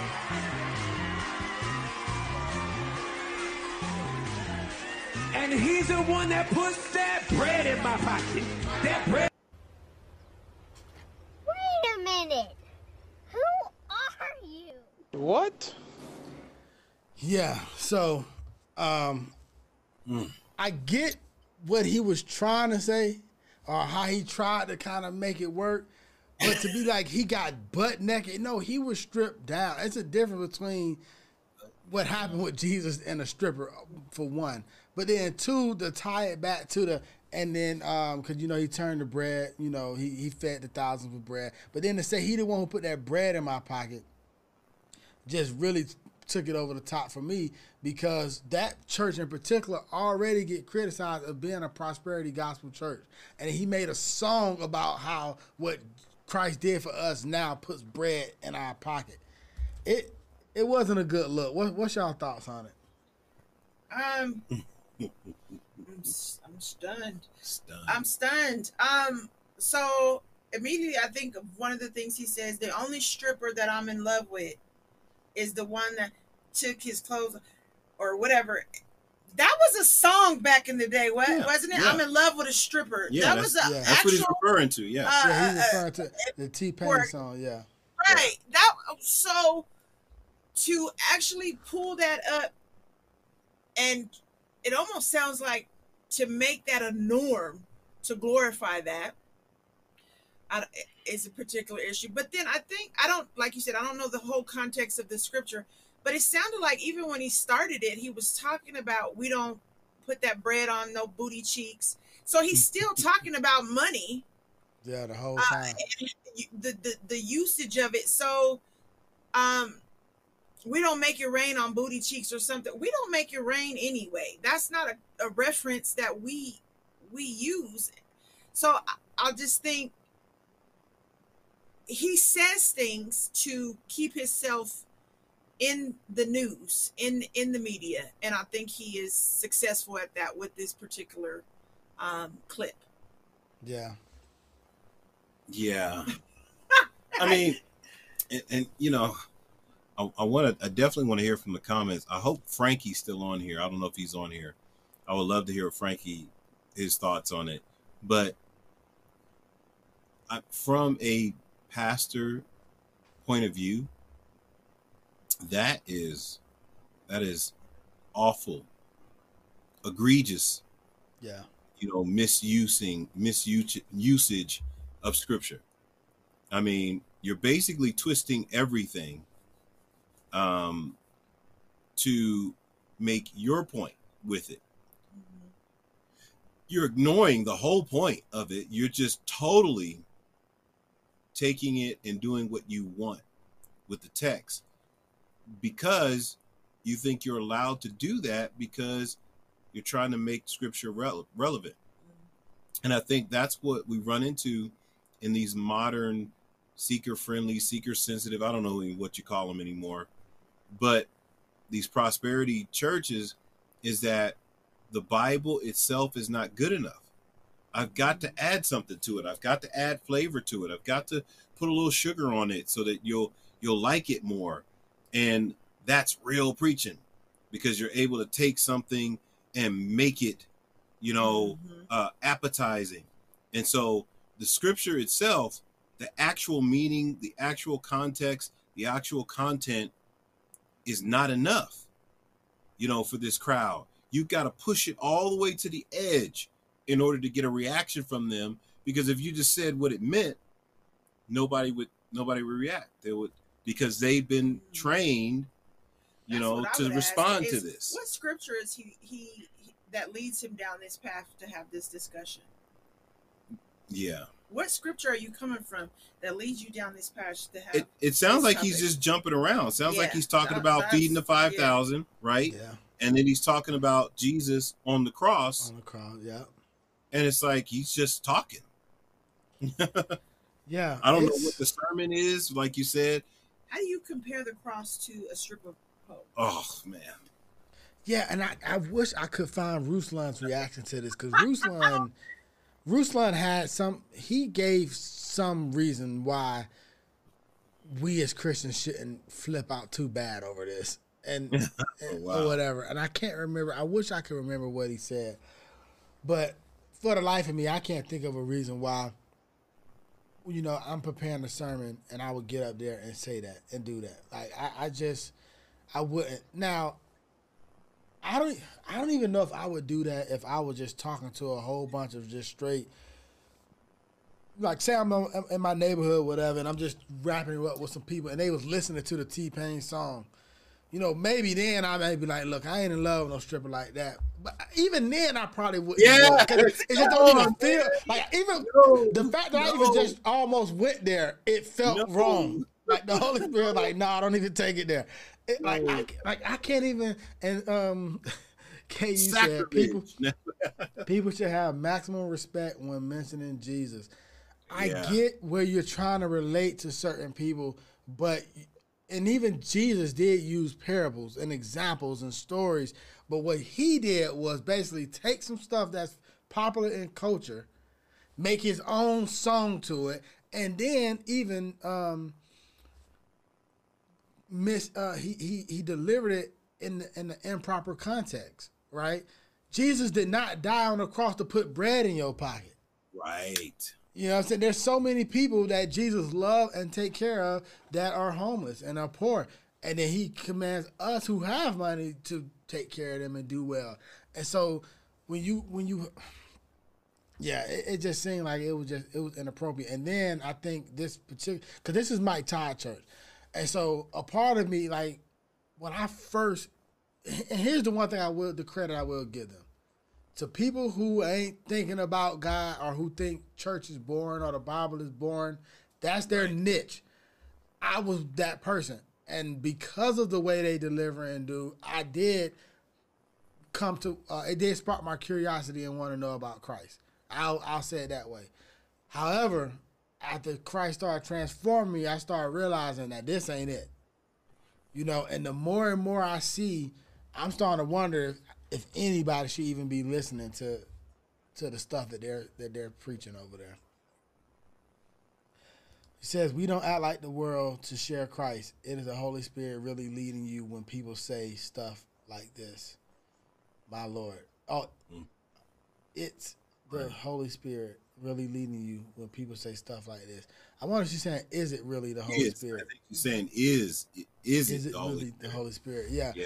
And, and and and that's the thing too. I think, and I heard somebody say it this way. It's like, look, it's our job to share the gospel. It's the Holy Spirit that's going to bring them and lead them.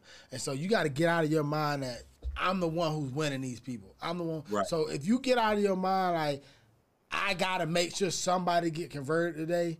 Then you Right. don't have to go into all this. It's like, hey, I'm just coming. I'm I'm giving what the Holy Spirit tell me to say. Those who receive it will receive it. Praise God. Those who don't, you know, I dust it off and keep it moving.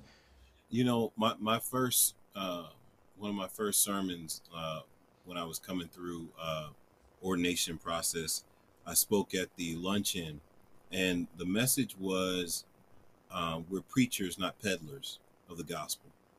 And I use those two in in um, juxtaposed to each other because the preacher understands that the gospel is the power of God unto salvation to everyone that believes. The preacher believes that if I just speak the words of God, it's enough, but the peddler will haggle on the price.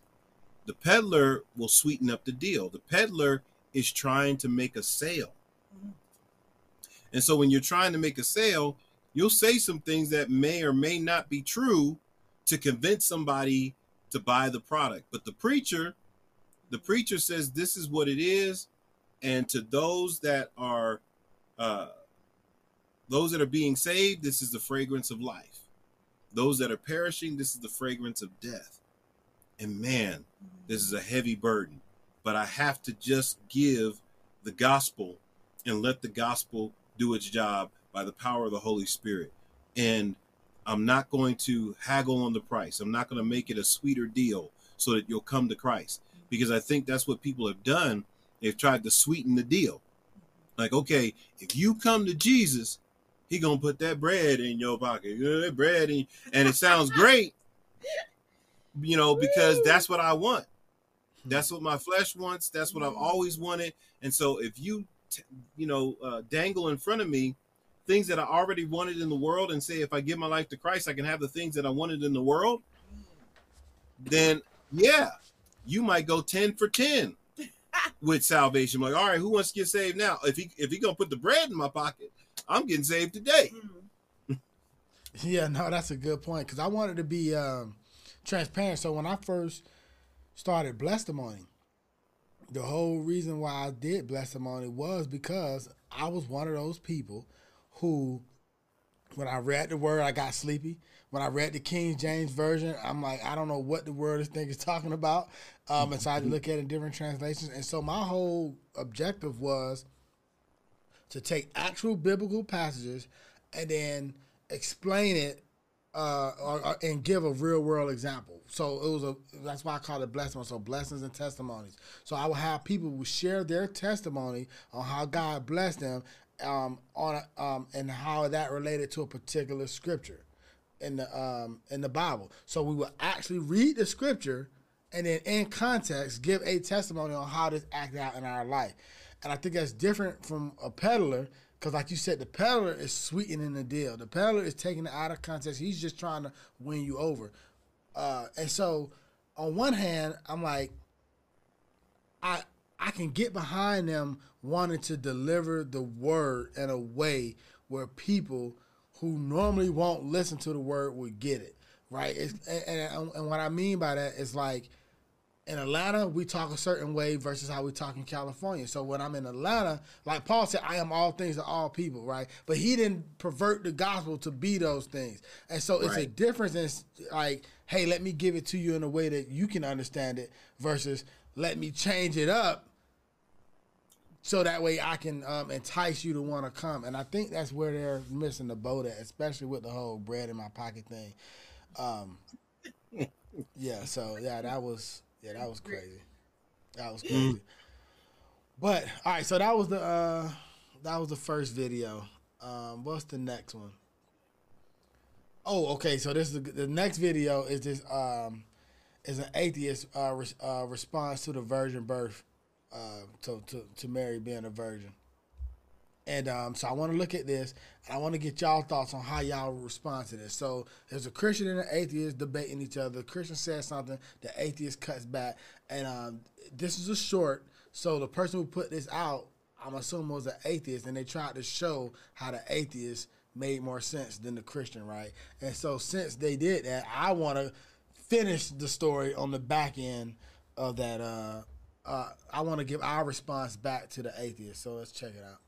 The virginal conception of Christ, if I may just say a word about that. When Joseph discovered that Mary was pregnant, he didn't suddenly believe in a miracle. He wanted to divorce her. Why? Because he knew exactly as we do where babies come from. He wasn't stupid, nor was he pre scientific. And it took a lot of convincing for him to accept what I believe to be the true solution that this was a unique miracle of God encoding himself into humanity.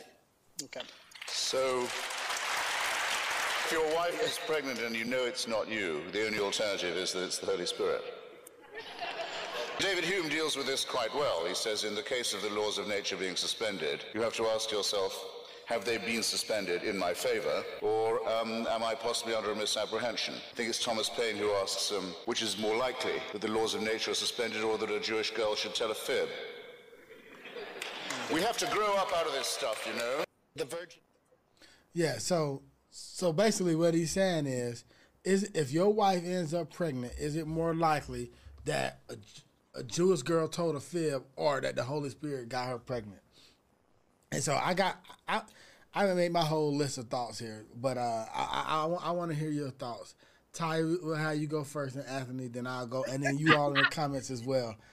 Um, uh, If you if you don't want to go first, we can. I just figured I'd extend that, but first. how would you? What would you respond to him? It, it, he like, What we gotta grow up out of this. So, so as a Christian responding, the first thing I respond is that we are no longer waiting for the the miraculous birth of Jesus Christ, and so there is not the expectation that uh, the Lord is going to create a, a virgin birth again, and so um, that was the one time done time deal, and so if your wife is pregnant and it's not yours, then it is some other man's. It's not the Holy Spirit.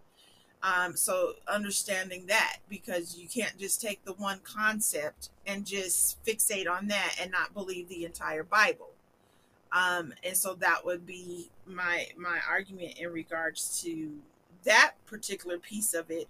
Um, but also breaking it down from a historical picture is that understanding that the, the Israelites, the, or at that time they were the, the Jews, believed that the Messiah was still yet to come, and they they knew what was to take place. They were waiting for it, and so um, um, Joseph didn't wrestle that this is another man. He, you know, the Lord came, the, the angel came and told him, and he accepted it. So you have to to um, accept that belief, and so I think that's where I just would would stay with it, um, not trying to bring the present day into the situation because that was at that time. Now we're waiting for the return, so you need to more focus on when it says that he's going to come and everybody's going to see what that looks like, as opposed to the miraculous birth. Mm.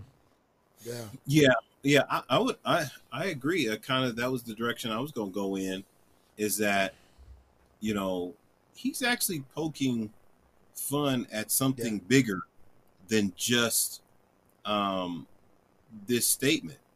Is that Christians are known to do that with the Bible.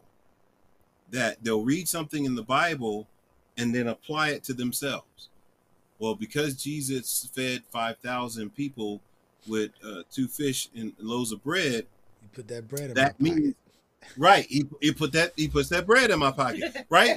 and so just listening to that and listening to the way that this atheist interpreted it, it's like, wow, that's the way that atheists think that we think about the Bible. That if this happened in the Bible, then we get it too because it happened in the Bible. Um, you know, apart from you know the whole fact that, like like Taya said, come on, man, you know he's not telling you that if your wife comes up pregnant and you know it's not you, that it's the Holy Spirit. He's talking about this event that happened one time in human history for a very specific purpose. And the Bible talks about it in the sense that in the fullness of time, that this came to pass, that this was specifically the work of God, Him working in human history for a specific purpose. This is not every time, this is not for everybody. This is not even something that is to be thought to be repeated. That this is supposed to be once and now when you think about it that way, there's a lot of one-time events mm-hmm. that have happened in human history that are have not been repeated. Mm-hmm. You know, and because there's these one-time events, we don't say, well, because that one-time event happened, that if it's not happening now, then we need to grow up because that one-time event must not have been real because it doesn't keep happening. You know, so I I, I just think it's him being facetious. He's being, you know, uh, uh, uh, derogatory in his statements. He he's making playing fun, whereas I, I felt like the the Christian his argument was sound, right? And it was serious. It wasn't playful and jokey. You know. Yeah, yeah. No, it definitely wasn't. And I think this atheist took one of the most uh, key pieces of evidence we have for Jesus being who he say he is and try to make fun of it. Make and then you know, and he did it in those in those debate kind of things. You can say one thing, get off of it real quick, and move on. But uh, which is why I want to do this. So if we come across somebody who's who uh you know making fun of Christians or saying that and, you know doing similar stuff to what he's doing that we can think biblically about it and we can kind of not let that shake our faith right? But so Anthony I definitely think he's making fun but I kind of looked at it a, a slightly a little different where I think he was making fun of the uh the whole uh, Mary and Joseph story. I you know I think I think I think he took us today and then used us today to make fun of that in particular. Meaning, like, oh, so you saying if somebody get pregnant, then um, it's, it's more likely the Holy Spirit. It, and then he goes back to we got to grow out of this kind of thing, right? We got to grow up from these fairy tales, if you will. And so I think what he's trying to say is that story is just unbelievably fake and a fairy tale, and we can see that from evidence of today, right? And here's how I, I would say, you know what, sir, I would agree with you if one, there wasn't prophecies before Jesus was born that foretold that there will be a Messiah that's going to be born of a virgin. That's in the book of Isaiah, uh, chapter 7, for those who want to reference that. Then you got Joseph's uh, personal testimony, like Taya said. So uh, this man, and I would agree, probably even his friends, probably even him himself, which is what the uh, other pastor was actually saying, was like, man, she cheated on me, and Right. this is messed up. But then something happened to make him not want to divorce her or get rid of her, and that's his. That was his personal testimony. Now one could argue and say, you know what? He just loved her. He's a sucker for love. He made up this story just because he don't want to lose her or whatever, and he don't want to be embarrassed. But then you got to look at it and say, okay, even if he did that, everybody around him will be like, dude, you're ridiculous. You're crazy. Right. Until, right? So let's just say, even for argument's sake, they didn't believe him when he said it was an angel. Now you got all these miracles in the teachings of Jesus. You got Jesus as a child, the same person that she claimed was from the Holy Spirit. Now this same person is claiming to be from God. Um, he got followers who also believe that he's from God, and even him as a child, he could teach the scriptures better than these uh, the Pharisees, um, the the, the teachers at, at that time. They were marvel at how well he was. So now this same person that she claims that uh, the the Holy Spirit impregnated her, this person has a huge following till this day. So it's that that's a big difference than some random girl saying the Holy Spirit got me pregnant, and then that Right. same baby come back and say that that uh that he is uh came from God. Then he got followers who even after his death did it, and then there's historical uh, uh, proof that he existed, that he resurrected, and that even atheists or even people who don't believe he's the Messiah believe that his followers thought that he resurrected and the Messiah.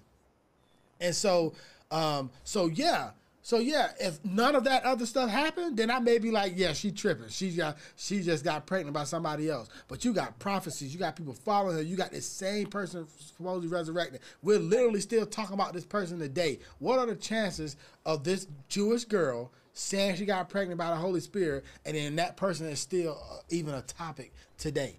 You know, so yeah, it may seem far fetched, but you you in reality, you're just showing even more proof of why we should believe it. Well, if you also add Rico, um, not I think if you you isolate the miraculous birth to itself, you can try to attack it the way that he is attacking it. But like you said, you had uh, a scripture prophecy for them that was foretelling what was going to happen. But it wasn't just about the miraculous birth. Also, um, at the same time that Mary conceives Jesus, Elizabeth is conceiving John, Yeah. who is supposed to be uh, to come before Jesus to say Yep. this, right? And this is a woman that couldn't conceive a child herself, right? And so you have to look at that as actually a miracle in itself as well. You you have to also look at the the fact that um at the time of, of, of the birth in its in itself that that you had uh, what we would deem as astrologers looking at the star to say this lines up right to say this is who it is and so there were other things uh, outside of the miracle conception of him that establish this is what God had said in the first place. And so if you wanted to argue with that guy, you could bring all of those things in in into point and say, no, these other pieces come along with it. And this is not just about Jews believing it. There's other people who are coming to Right. worship him that that see it as well, um, that actually state that this is going to happen. I believe it was also uh, foretold that at the time he was born, there was going to be deaths again, just like in the, day, the day of Moses. That happened because of what this was. So there's other things that weren't just actually connected uh, about the miraculous conception that go along with this is the time that the Messiah is born, and this is the way he is to be conceived and born. Yeah. Yeah. I I agree with you guys. If you take into account Jesus' life, you know, so we we don't stop with his birth. Just continue to look at his life and look at the echo of his life throughout human history. Literally, Jesus changed the whole world. Yeah. And so that's seemed like that would pale in comparison. You say, well, could he have been born of a virgin? Of course. If this man could change the course of human history, that he becomes one of, if not the most important person, but in in all of human history.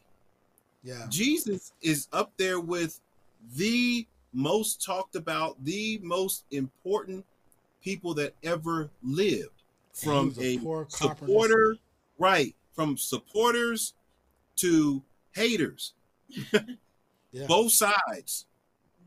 His legacy lives on. A carpenter of a, a, a- carpenter's son from a little place in the middle of nowhere, from a little girl that you you say she's lying. Yeah. But and what's the chances of that though? What's the chance of this person One in a million. doing all of trillion. that, and that happened to be the same person this girl said she got pregnant by the Holy Spirit? Like Right. it, it- it's it's crazy.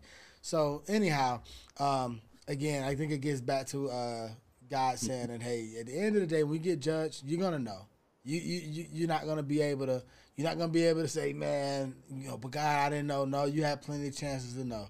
Um, all right, so this is the final thing, guys. We're gonna wrap it up today. This is actually this was um, let me see if I got it. Um, I wasn't gonna even show this, but when I read the new article, I was like, man, let me put this in real quick. I cannot believe what is going on. So let me uh, pull it up real quick. All right, so in China, people are using uh, what is it? Uh, they're using AI to create these chat programs known as grief bots, which uh, imitate the personalities and memories of deceased loved ones, giving people a chance to speak with them once again. Through the use of old photos and recordings and messages, people are training these AI programs to recreate deceased loved ones. And apparently, this technology has been around for a while, but however, it's getting more enhanced now that uh, AI is getting better, right? Um, they had was one uh, Chinese. Um, I'll, I'll scroll up a little bit so I can kind of read through it. But they had this one, one Chinese uh, software engineer. He created a, a program to recreate his uh, deceased grandfather using old letters and photos and videos. And then um, they said the bot had like certain limitations right now. Like it took like ten minutes for it to uh, respond, but uh, it's but as they but um, as it when it did respond, they said it was kind of like very freakishly close to this guy grand grandfather, and they're looking at the uh, ethical implications of this or whatever. And so I got my thoughts on it, but I want to hear y'all thoughts on this. Um, talking to uh, recreating your your dead loved ones. What do y'all What do y'all think about that? Well, I think it caused me to have more questions because when they're saying the recreate, are they like the the? Is it like just a voice, or is it like um supposed to be a, It's im- like- a image itself, or that? I guess that's that's. I have. I'm like wondering what it- what it what in that regard. It seems like they're trying to recreate the personality through the letters and the information, and then through the photos, you know, you kind of create, you know, facial. Because if it's an AI, the grief bot. So is it actual bot, or I guess that's what I'm looking at because it's not the person themselves. right? Right. right? So I don't look at it as, as a knock on somebody trying to say, well, this is similar to Christ. Christ, no, I don't, I don't look at it that way. But I think it if you take it to wrong the wrong way, right, it can pose a threat because there are a lot of other belief systems that deal with ancestors, right, and things like that. So a, a person begin to start asking questions for direction on their life Look, it created a face. or uh, things such as that can lead you into a form of divination or uh, or witchcraft of that sort. Um, But in itself, just maybe allowing the opportunity for you to say words that you didn't get to say to a, a lost, maybe they got lost rapidly and you didn't get to finish the closure. It could be a piece of therapy, but so there's it depends on the usage, which goes back to the intent and motive of the man's or woman's heart that does use that. Yeah, so I think it's a dangerous piece of therapy if we do, right? Uh, Because one, one, there's AI technology out here right now where I can mimic Samuel L. Jackson. Like I can literally type some stuff up. It can have a photo, a video of Samuel L. Jackson saying stuff sounds just like him, right? But it's not him. So one, it can be used to deceive. Um, two, um, when uh, you know from the parable of uh, the uh, rich man and Lazarus, uh, we know that you know we cannot speak to our loved ones, and so like you said, it's it's, it's, it's dangerously flirt, flirting with the lines of uh, witchcraft, um, speaking to the dead, which God kind of told us not to. Uh, the Stormbroken Woman says it seemed like they're trying to conjure up the dead to me. You have to be careful because the enemy will try to show up through that. This is a no no, and that's kind of where I that, that's kind of where um, where I'm at too. So this AI stuff is so freakishly good, and we know that we deal with spirits. These spirits now could influence or utilize this AI to start doing something. Like when I saw this, I thought about like, man, I wonder exactly how the Antichrist is gonna trick us when the beast die or when the uh, when the dragon or whichever one the dragon or the beast die and they resurrect him and the whole world see it um, and they start worshiping him. I'm wondering if it's gonna be some type of super advanced technology that's that's at place there. Also, too, what if the beast or whatever uh, is is actually a well advanced type of robot? Because I'm not sure if y'all familiar with Chat GPT, but Chat GPT is this new AI thing that dropped where you can just type in whatever you want, and it'll spit stuff out in a second. Chat GPT is ridiculously smart. Now you take Chat GPT and then you think, uh, what's her name, Rosie on the Jetsons, the little robot maid on the Jetsons. Now you take a super knowledgeable AI system and you put it in this robot and then you give it silicone human type skin, which they already do with these sex toys or these sex dolls. They got sex dolls that look like a actual person. So you take an actual looking person robot thing with the intelligence of this AI and imagine the kind of havoc that Satan can, you know, play with, with this, right? And so to me, when your loved one goes on, Um, and if you haven't, you know, whatever you need to say to them or say about them or whatever you feel like you need to close, I think you should be praying and talking to God, you know, um, and and, do, and and getting that closure with God and not with these, with this fake, whatever Yeah. I, I think it's a clever trick of the enemy to get people to engage in necromancy. And necromancy is, you know, conferring with the dead. You know, it's just like when, you know, uh, in the Old Testament where they banned mediums and spiritists from reaching out to the dead and helping you to, to, to speak with your dead. I mean, it's the same thing helping you to speak with your dead loved ones through this spiritual means like you said okay this ai you know is basically taking the place or even disguised you know uh as an ai but it's the same thing. Yeah. you're accessing spirits. You're you're drawing upon spirits and you're speaking you know to spirits where the bible says that we're not to engage in necromancy you know? So i think it's it's it's almost i thought it was like a horror movie that's what it sounded like to me i was like this is gonna be one of the next horror movies that they put up Yeah. is people it's gonna come back and it's gonna start killing people you know that's scary Well, and I think you you have to look at it from the point of view is you recreating the what you want. Ugh, You're feeding scary. to this AI what you want, and so that's how you really know that it's still dealing with man's uh, selfish or s- motivation. and it's trying to find a way to live forever apart from god Yes. So I'm gonna I'm gonna give this person another life through technology, Yes. and man's been trying to do that the whole time from the Tower of Babel. Babel, you're trying to reach a place mm-hmm. apart from God, you know, mm-hmm. and it, it- it's just yeah, it's all bad. Yeah.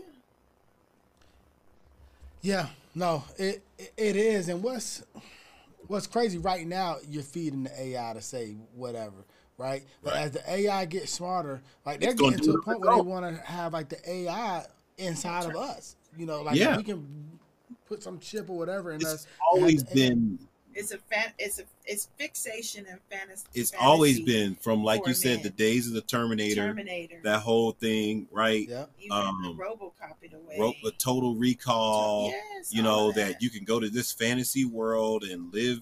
the you know, Jetsons. you said it. you said it. The Jetsons. I Jetsons. mean, uh, Yeah. this has always been the fantasy of man because it's another way to try to live forever apart from God. Yep. And you know what? Another thing I thought about as you were talking, Anthony, how it's like, okay, back in the day, you would go to these basically witches or whatever, uh, Yeah. you know, psychics to, to do it. But now you do this. Well, one thing that Satan don't want, Satan don't want us to believe there's a spiritual realm. Right. So now you do it this That's way. Yeah. You hide it with this way, and, and now the human mind can justify, oh, it's just AI, you know, or, or whatever. And they can charge you for it Yeah. Yeah. because that's the way of the world, right? Yeah. So I'll create this thing and people will pay millions. yeah. Well, but I think the, the, the other piece of it is, and, I, and I'm just thinking about from my from the piece of if I hear the voice of a dead loved one, Oh. how creepy and um, intimidating that is. Oh no. So it can also cause another element to mental illness because you constantly running around hearing uh, voices.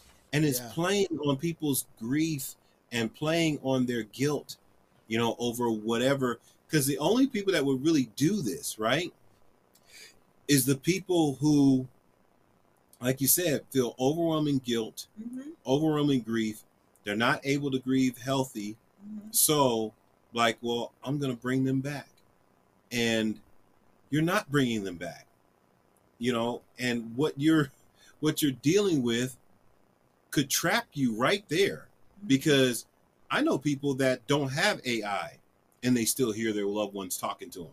They Yeah. still see their loved ones moving stuff in the room and Yeah. they can't get over it. And My ancestors you told add me this this. in- yeah, you add this in there, mm-hmm. oh, you're just inviting people to be totally taken away mm-hmm. into this stuff.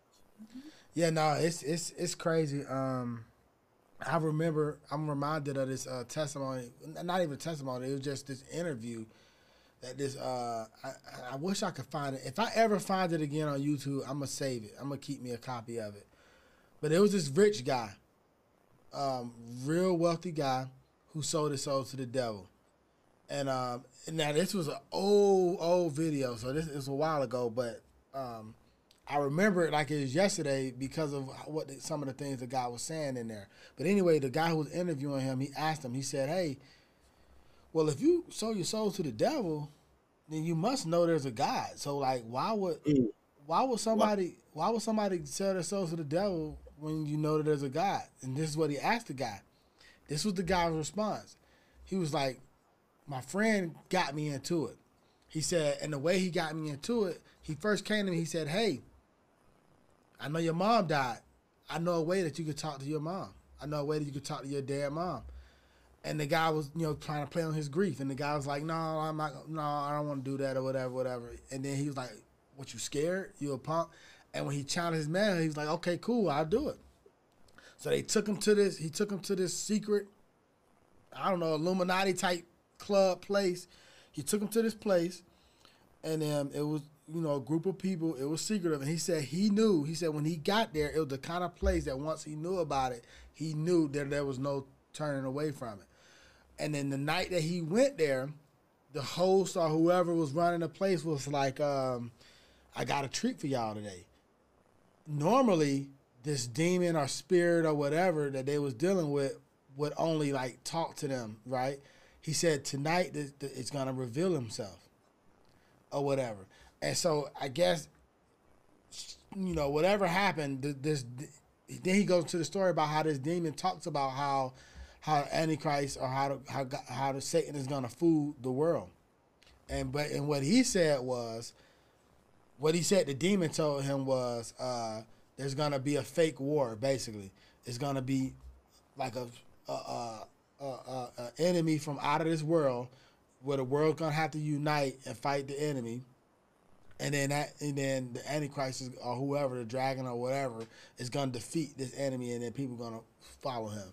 Well anyway i said i share that story to say the way he they got him even into all of this was uh, playing on his grief and wanted and, and wanted him to meet uh, be able to talk to his mom again. Yeah. and the bible tell us that we can't do it. I want to share the scripture real quick before we before we go. Um, and so, um, and this is timely, Lord. If you're still on, I promise you this wasn't planned, right? But I think this may be something you need to read and meditate on, you know, in light of your husband passing as well.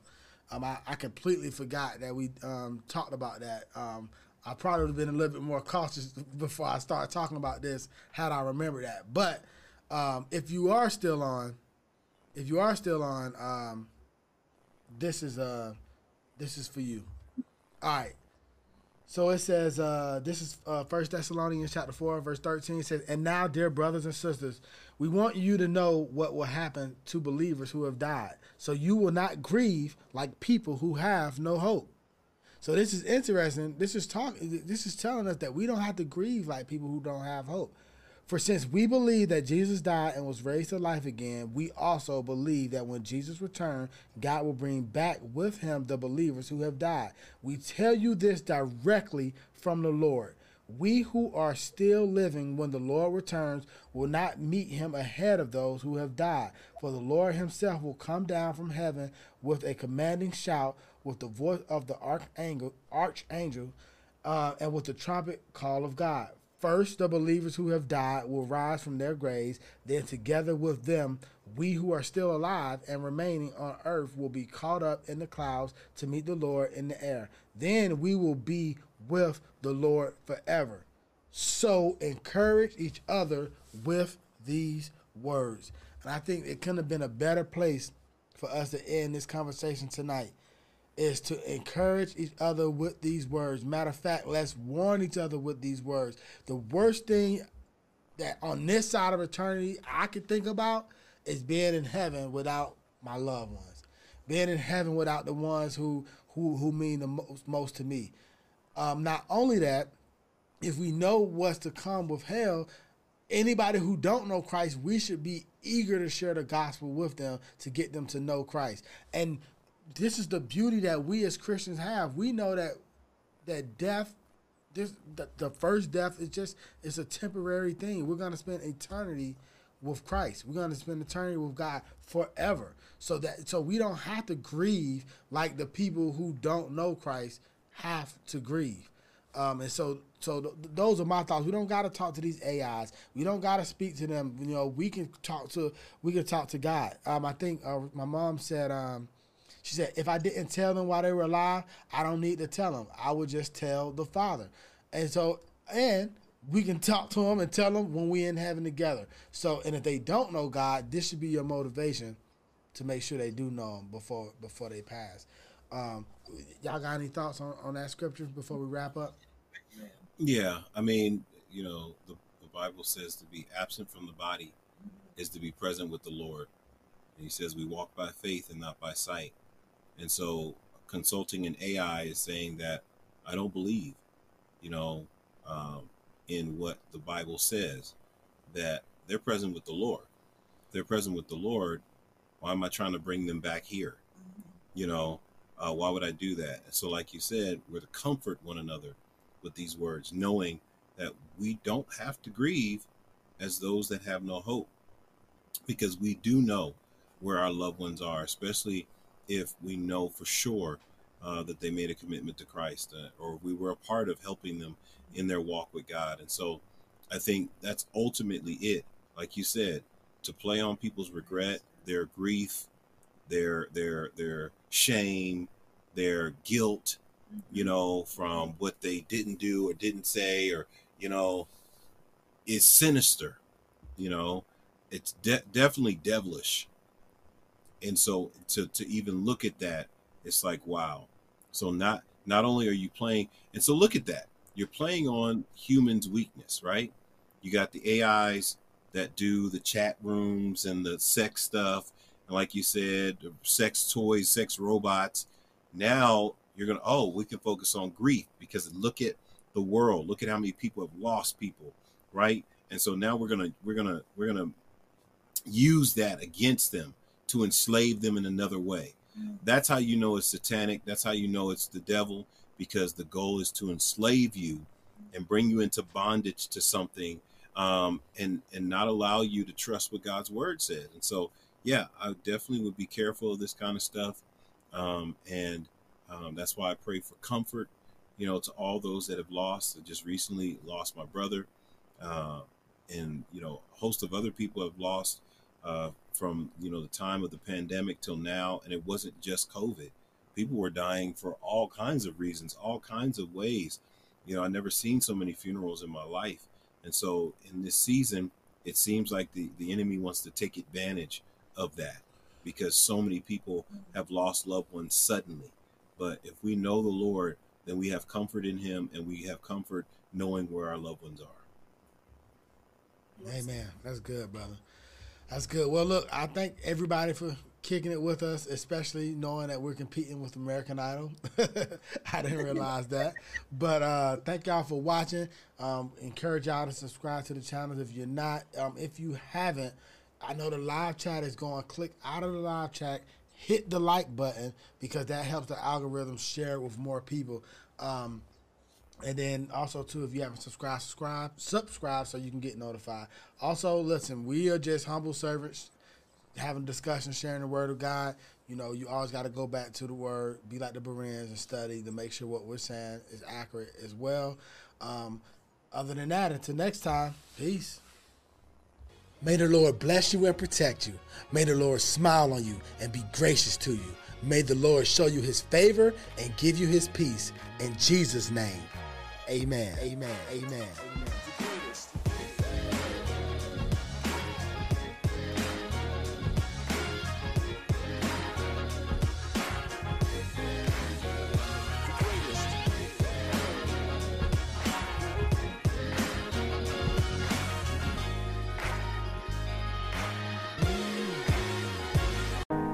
If you enjoyed this video, like, subscribe, and share this content with others. Thanks for watching. God bless.